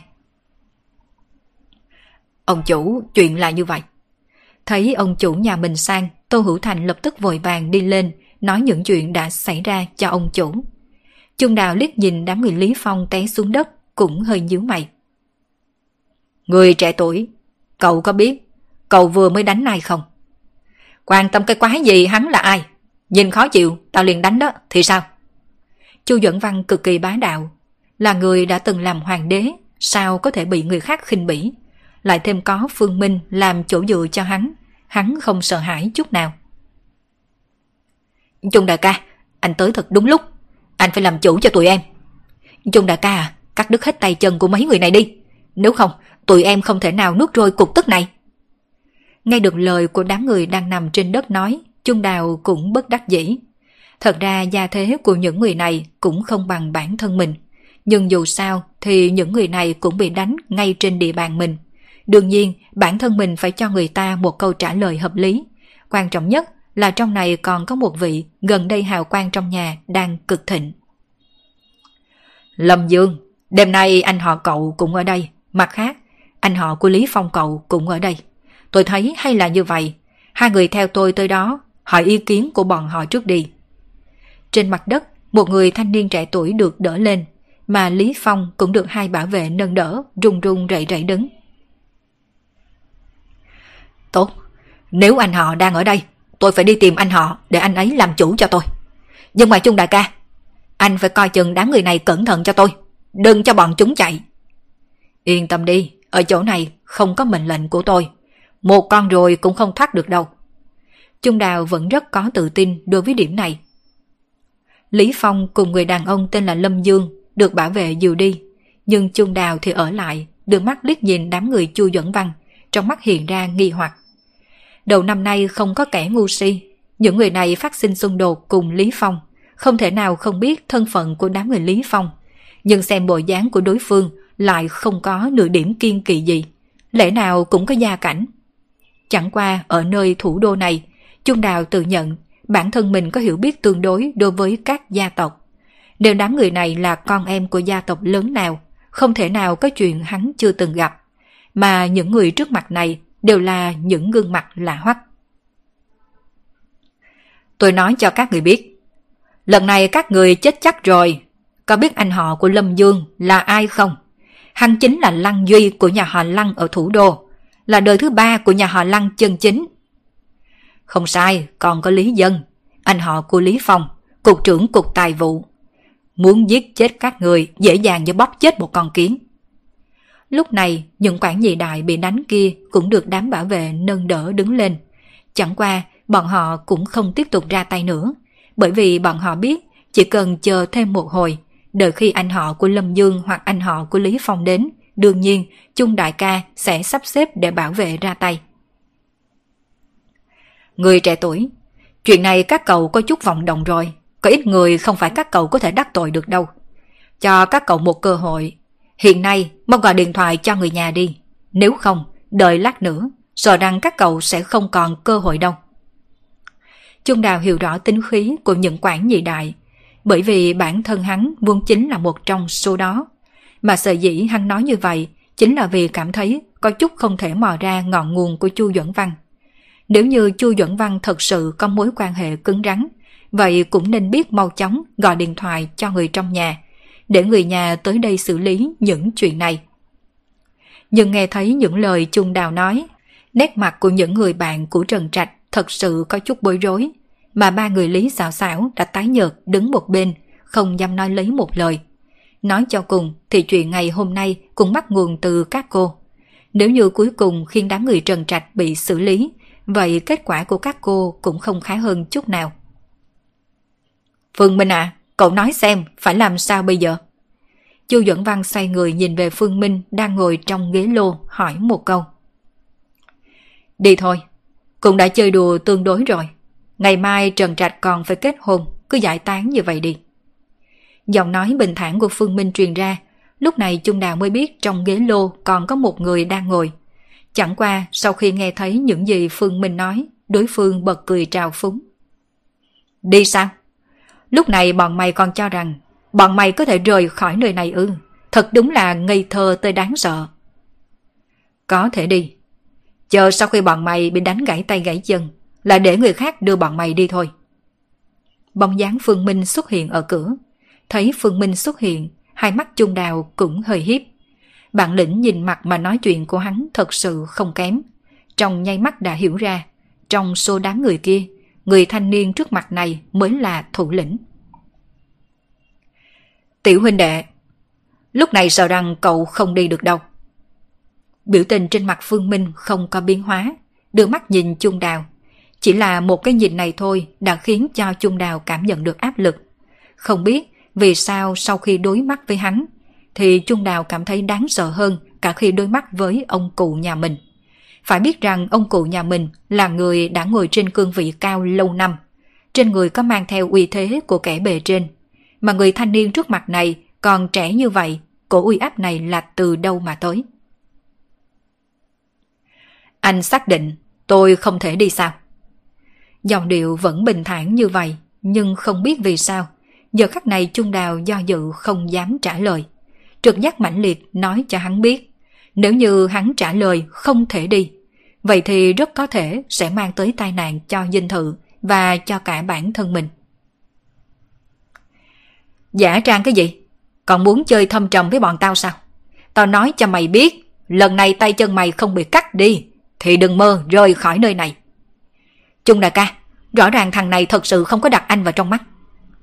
Lúc này trong lòng Chung Đào cũng có chút nóng giận. Đây là lần đầu tiên hắn bị người khác dùng loại giọng điệu bình thản này để chất vấn. Nếu như lúc này hắn không trả lời, một khi chuyện xảy ra ngày hôm nay bị lan truyền ra ngoài, sợ rằng mặt mũi của hắn sẽ mất hết. Quan trọng nhất là thế lực của nhà họ Lăng cùng nhà họ Lý không thua kém thế lực nhà hắn một chút nào. Nhất là nhà họ Lăng. Toàn bộ gia tộc ở thủ đô đều biết chắc chắn vị kia của nhà họ Lăng sẽ bước lên thêm một bước. Thực lực tổng hợp cùng địa vị của nhà họ Lăng cũng sẽ tăng lên tới mức không thể nào sánh nổi. Nếu cậu muốn đi lúc này, vậy tôi cũng không còn cách nào, chỉ có thể dựa theo quy củ mà làm việc thôi. Nghe được câu nói của Trung Đào, trên mặt Phương Minh lộ ra tươi cười, sau đó hắn xoay người đi trở lại trong ghế lô. Thấy Phương Minh trở về ghế lô, tất cả người của Lý Phong bên kia đều cười rộ. Dưới cái nhìn của bọn hắn, sợ dĩ Phương Minh lui về là vì không giả bộ được. Mà Trung Đào nhìn bóng lưng Phương Minh đi vào trong ghế lô, hơi buông lỏng một hơi, đồng thời trong lòng cũng hơi nghi hoặc một chút. Thật chẳng lẽ bản thân mình cẩn thận quá mức nên nhìn nhầm sao? Người trẻ tuổi trước mặt kia chỉ là đang cố gắng tỏ vẻ mà thôi. Nói cho Lăng Duy, để cậu ta từ ghế lô này trong vòng 3 phút. Trong vòng 3 phút tôi không thấy cậu ta. Tôi cũng không ngại tự mình đi tới ra tay. Tôi tên là Phương Minh. Trong ghế lô, giọng nói của Phương Minh rất bình tĩnh. Xong, sau khi giọng nói của hắn truyền ra, đám người Lý Phong đang chờ bên ngoài đột nhiên không cười nổi. Bởi vì bọn hắn mơ hồ cảm thấy sự tình có cái gì không đúng. Nếu quả thật chỉ cố làm ra vẻ, lần giả bộ này không khỏi quá giả rồi. Bởi vì Lăng Duy đang trong dinh thự này, lời nói dối của hắn có thể bị vạch trần bất cứ khi nào. Con người của Trung Đào cũng co rút một chút, Giờ phút này hắn không còn chút do dự nào, lập tức cầm điện thoại lên, bấm điện thoại cá nhân của Lăng Duy.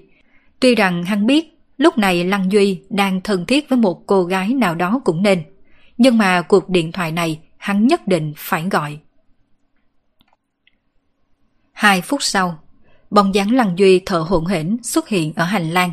Bởi vì vội vàng, thậm chí ngay cả nút áo sơ mi trên người cũng chưa được cài cẩn thận. Nhìn thấy trạng thái này của Lăng Duy, vẻ khiếp sợ trong lòng Trung Đào lại tăng thêm mấy lần. Tuy rằng lúc trước sau khi hắn báo ra tên Phương Minh này, cũng đã nghe được tiếng kinh hô của Lăng Duy, đã đoán được sợ rằng bối cảnh của người đang ở bên trong kia không nhỏ chút nào, nhưng vẫn không nhìn được kinh sợ. Lăng Duy có thân phận gì? Trước đây, nhà họ Lăng chỉ ngang bằng với nhà họ Chung, mà bây giờ rõ ràng vị kia của nhà họ Lăng sắp thượng vị với tư cách là đời thứ ba của nhà họ Lăng. Đương nhiên, Lăng Duy cũng là nước lên thì thuyền lên. Cho dù là toàn bộ thủ đô này, cũng không có mấy người có thể khiến cho cậu ta vội vàng chạy tới như vậy. Quan trọng nhất là mấy người kia hắn đã gặp hết rồi, nhưng cho tới bây giờ vẫn chưa từng nghe nói tới danh hiệu của người trong ghế lô này. Là cậu. Lăng Duy thấy Trần Trạch Cậu ta và Trần Trạch cũng có duyên gặp mặt một lần. Chính là vào lần đầu tiên cậu ta gặp Phương Minh. Lần đó hai người còn kết thù với nhau. Ai biết sau này lại có thể biến thành người một nhà.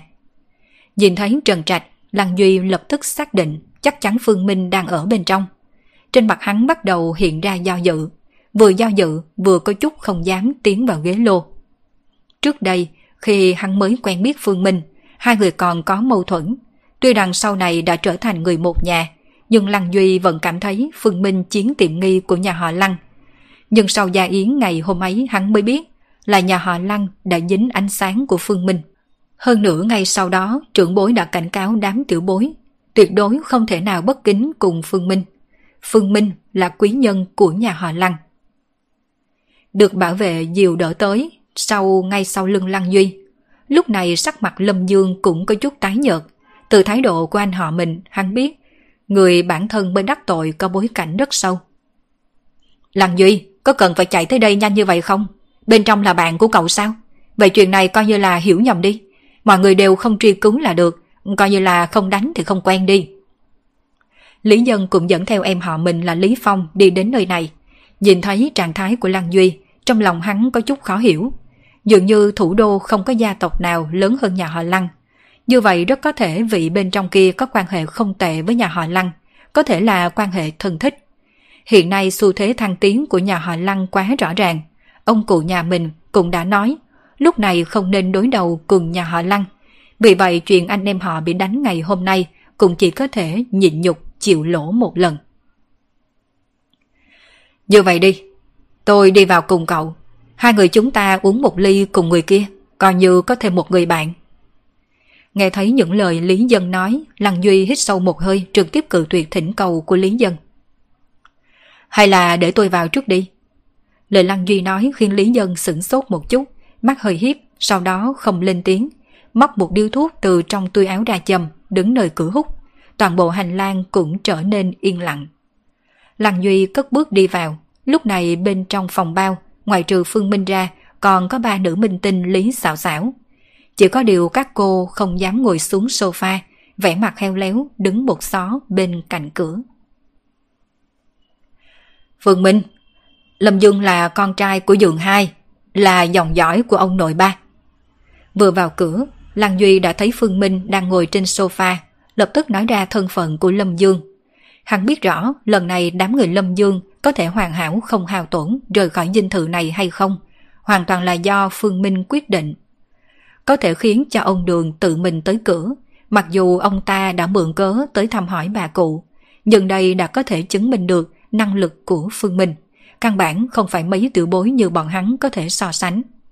Nói khó nghe một chút, mấy màn tranh đấu của đám tiểu bối trong mắt trưởng bối chỉ là đâu đá nhỏ xíu mà thôi. Căn bản cũng sẽ không ảnh hưởng đến quyết sách của trưởng bối. Nhưng Phương Minh thì khác. Lăng Duy biết rõ, Phương Minh đứng ở độ cao giống như cha mình, thậm chí rất có thể còn đứng ở vị trí cao hơn cha mình. Nếu như Phương Minh không nhả ra, vậy hẳn chuyện này sẽ không dễ giải quyết, nhất định phải báo tin cho trưởng bối. Sau khi ba người Lý xảo xảo nghe thấy những lời Lăng Duy nói hơi kinh ngạc, thì ra cậu Phương này có quan hệ thân thích với người ngay trước mặt. Thoạt nhìn hai người là người cùng thế hệ. Thế nhưng vì sao người mới vào kia phải khách khí với Phương Minh như vậy, càng giống như khi vạn bối đối mặt với trưởng bối hơn. Chị xảo xảo à, em từng gặp cậu ta. Mấy ngày trước khi em tham gia yến hội do công ty tổ chức, lúc đó ông chủ đã vào yến hội cùng người này. Nghe nói cậu ta là thế hệ con cháu của lão đại ban tuyên truyền mới vừa nhậm chức đó. Từ từ nhẹ nhàng nói nhỏ bên tai của Lý xảo xảo, mà lời cô ấy cũng khiến khuôn mặt Lý xảo xảo cùng tiêu tiêu lộ ra vẻ khiếp sợ. Phải biết rằng theo sự thay đổi chính sách của bên trên thời gian trước, lãnh đạo trực tiếp của giới giải trí là Bộ Văn hóa và Điện ảnh, cũng đã phải chịu sự quản lý của Bộ Tuyên truyền. Đừng nói phía dưới Bộ Tuyên truyền còn có nhiều đơn vị truyền thông nổi tiếng như vậy. Nếu mình tình nào đắc tội với Bộ Tuyên truyền, vậy cứ ngồi đó mà chờ bị phong sát đi. Tỉ Mỹ hồi tưởng những minh tinh bị phong sát gần đây một chút. Có minh tinh nào mà không phải bị truyền thông chính thức nêu tên. Sau đó mấy đơn vị truyền thông khác cũng gia nhập vào. Trong nháy mắt khiến minh tinh này mất hết danh tiếng. Từ nay về sau phải rời khỏi giới giải trí. Lại nói tới mấy minh tinh phẩm hạnh không tốt, còn có mấy minh tinh bị những bộ môn kia xử phạt. Nhưng mà vẫn có thể hoạt động rất nhiệt tình trên truyền hình. Nguyên nhân là vì đâu? Cũng là vì phía bên trên có người chống lưng. Cũng chính bởi vì điểm này, ban đầu ở trong tiệc rượu, những minh tinh kia đều muốn móc nối quan hệ với Lăng Duy. Đầu năm nay có minh tinh nào là sạch đâu, ai cũng có điểm xấu của riêng mình. Nhưng mà cho dù bị người ta đào được điểm xấu, chỉ cần bên trên không lên tiếng, những minh tinh này vẫn có thể nghĩ biện pháp rửa sạch, hoặc là chờ thêm một chút thời gian khi chuyện này lắng xuống sẽ bắt đầu hoạt động trở lại. Từ từ cũng có ý nghĩ giống vậy, nhưng cô ấy rất rõ ràng, lấy danh tiếng cùng địa vị của cô ấy, cho dù chỉ muốn trao đổi số điện thoại, hẹn người ta đi uống ly cà phê cũng là không thể. Không thấy mấy minh tinh vây xung quanh lăng thiếu, tối thiểu cũng là minh tinh hàng hai đang rất nổi tiếng hay sao? Đừng nói chuyện, chuyện trong ngày hôm nay coi như là chưa từng thấy đi. Mặc kệ kết quả cuối cùng là như thế nào, cũng không nên tiết lộ ra bên ngoài, dù chỉ là một chút.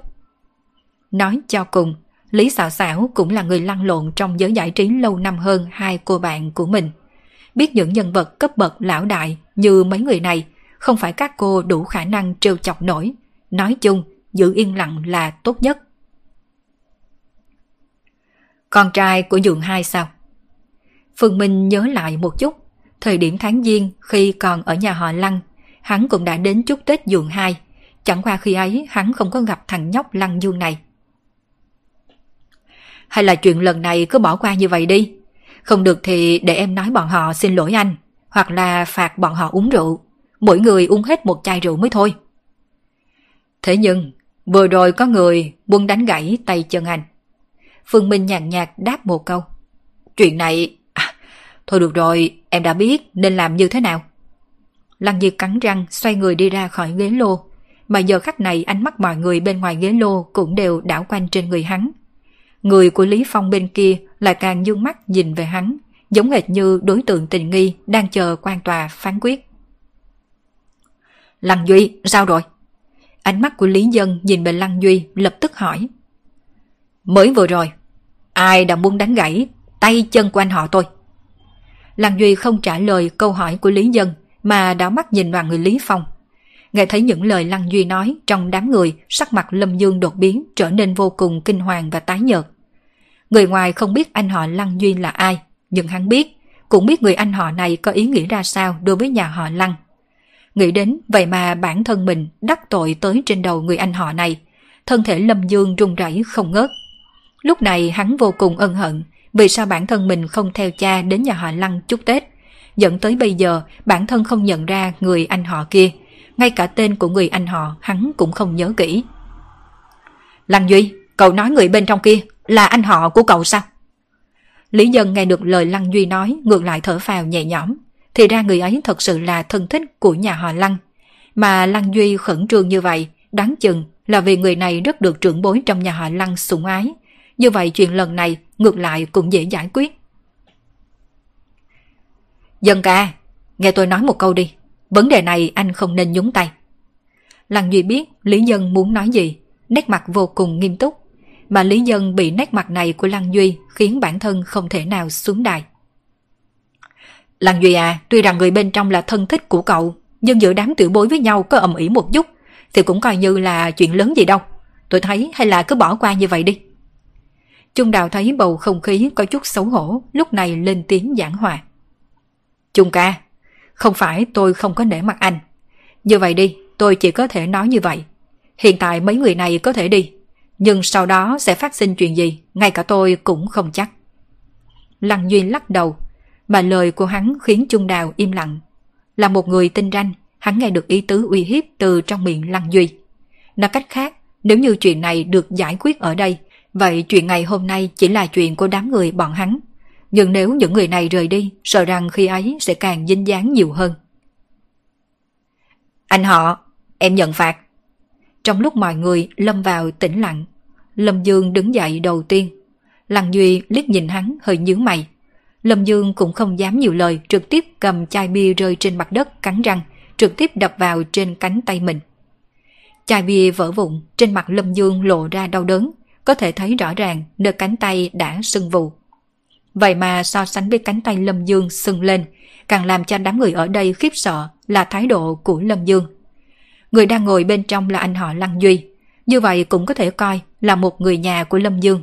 Nhưng vậy mà Lâm Dương có thể làm ra hành động tự tàn như vậy thì nói rõ lên điều gì? Nói rõ Lâm Dương biết mình không thể đắc tội với người đang ở bên trong được. Nghĩ tới đây, những quản nhị đại này cũng không do dự. Những người đã nói lời khiêu khích kia nhào nhào đứng dậy, học theo dáng dấp của Lâm Dương, cầm chai bia lên, lập tức đập lên cánh tay mình.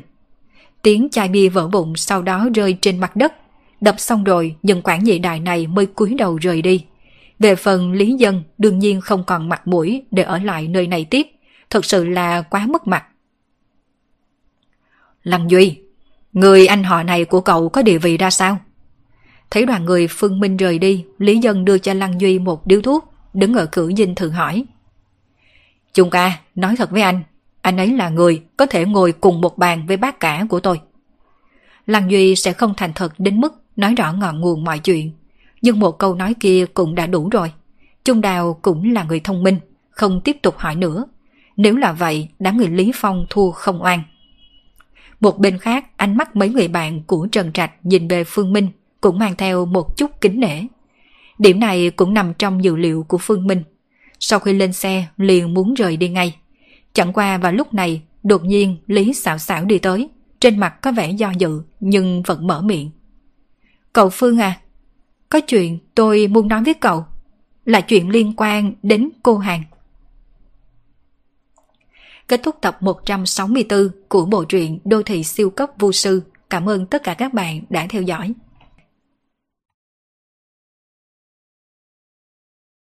Diễn biến gì tiếp theo sẽ xảy ra đây? Mời các bạn đón nghe. Đừng quên đăng ký kênh, bật thông báo để được đón nghe sớm nhất. Còn nếu các bạn thấy hay, thì hãy chia sẻ và donate ủng hộ để có kinh phí duy trì việc đọc. Thông tin donate thì có để ở dưới phần miêu tả. Xin cảm ơn các bạn rất nhiều.